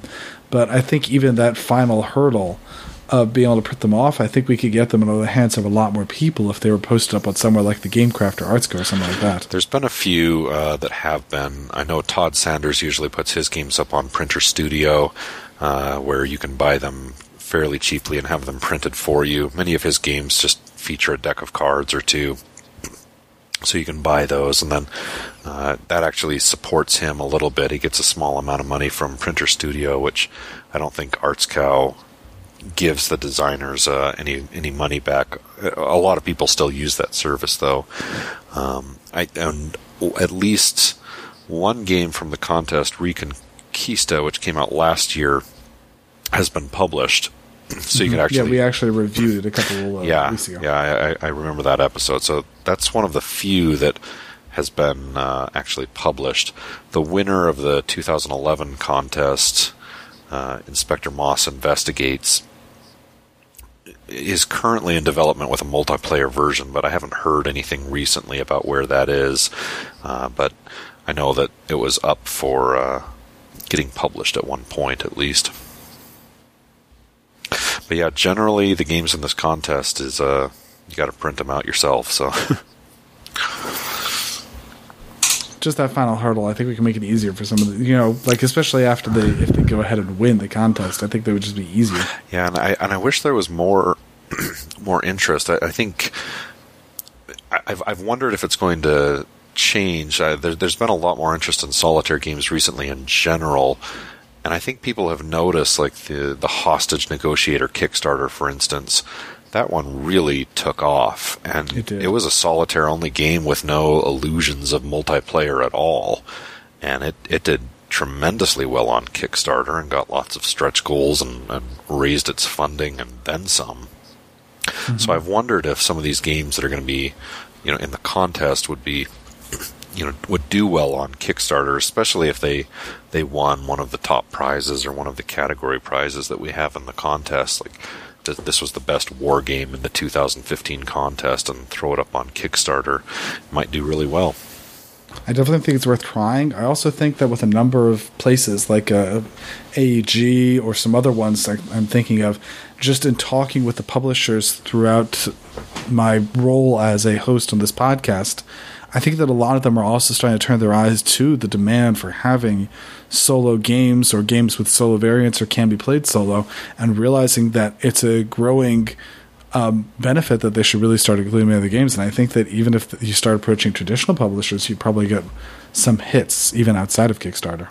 Yeah, I, I agree with you. I've seen that demand has been growing uh, in recent years. I think the the one player guild on BGG has really gotten people together uh, to be able to express their you know their desire for single player games or at least single player variants for games. And publishers are starting to listen. We're seeing a lot more kickstarter games that have solitaire variants or stretch goals uh, attached to them and more solitaire only games with with the success of games like friday and and um, infection. What, oh, Yep. what, what, what, what the, the victory point games uh Infection. Isn't it just called infection. Yeah, I, I, I think so. Uh, and then um, Humanity's last Humanity's gasp. Last Gasp. That's right. I was actually a playtester on that. I can't believe the I forgot the name for a moment.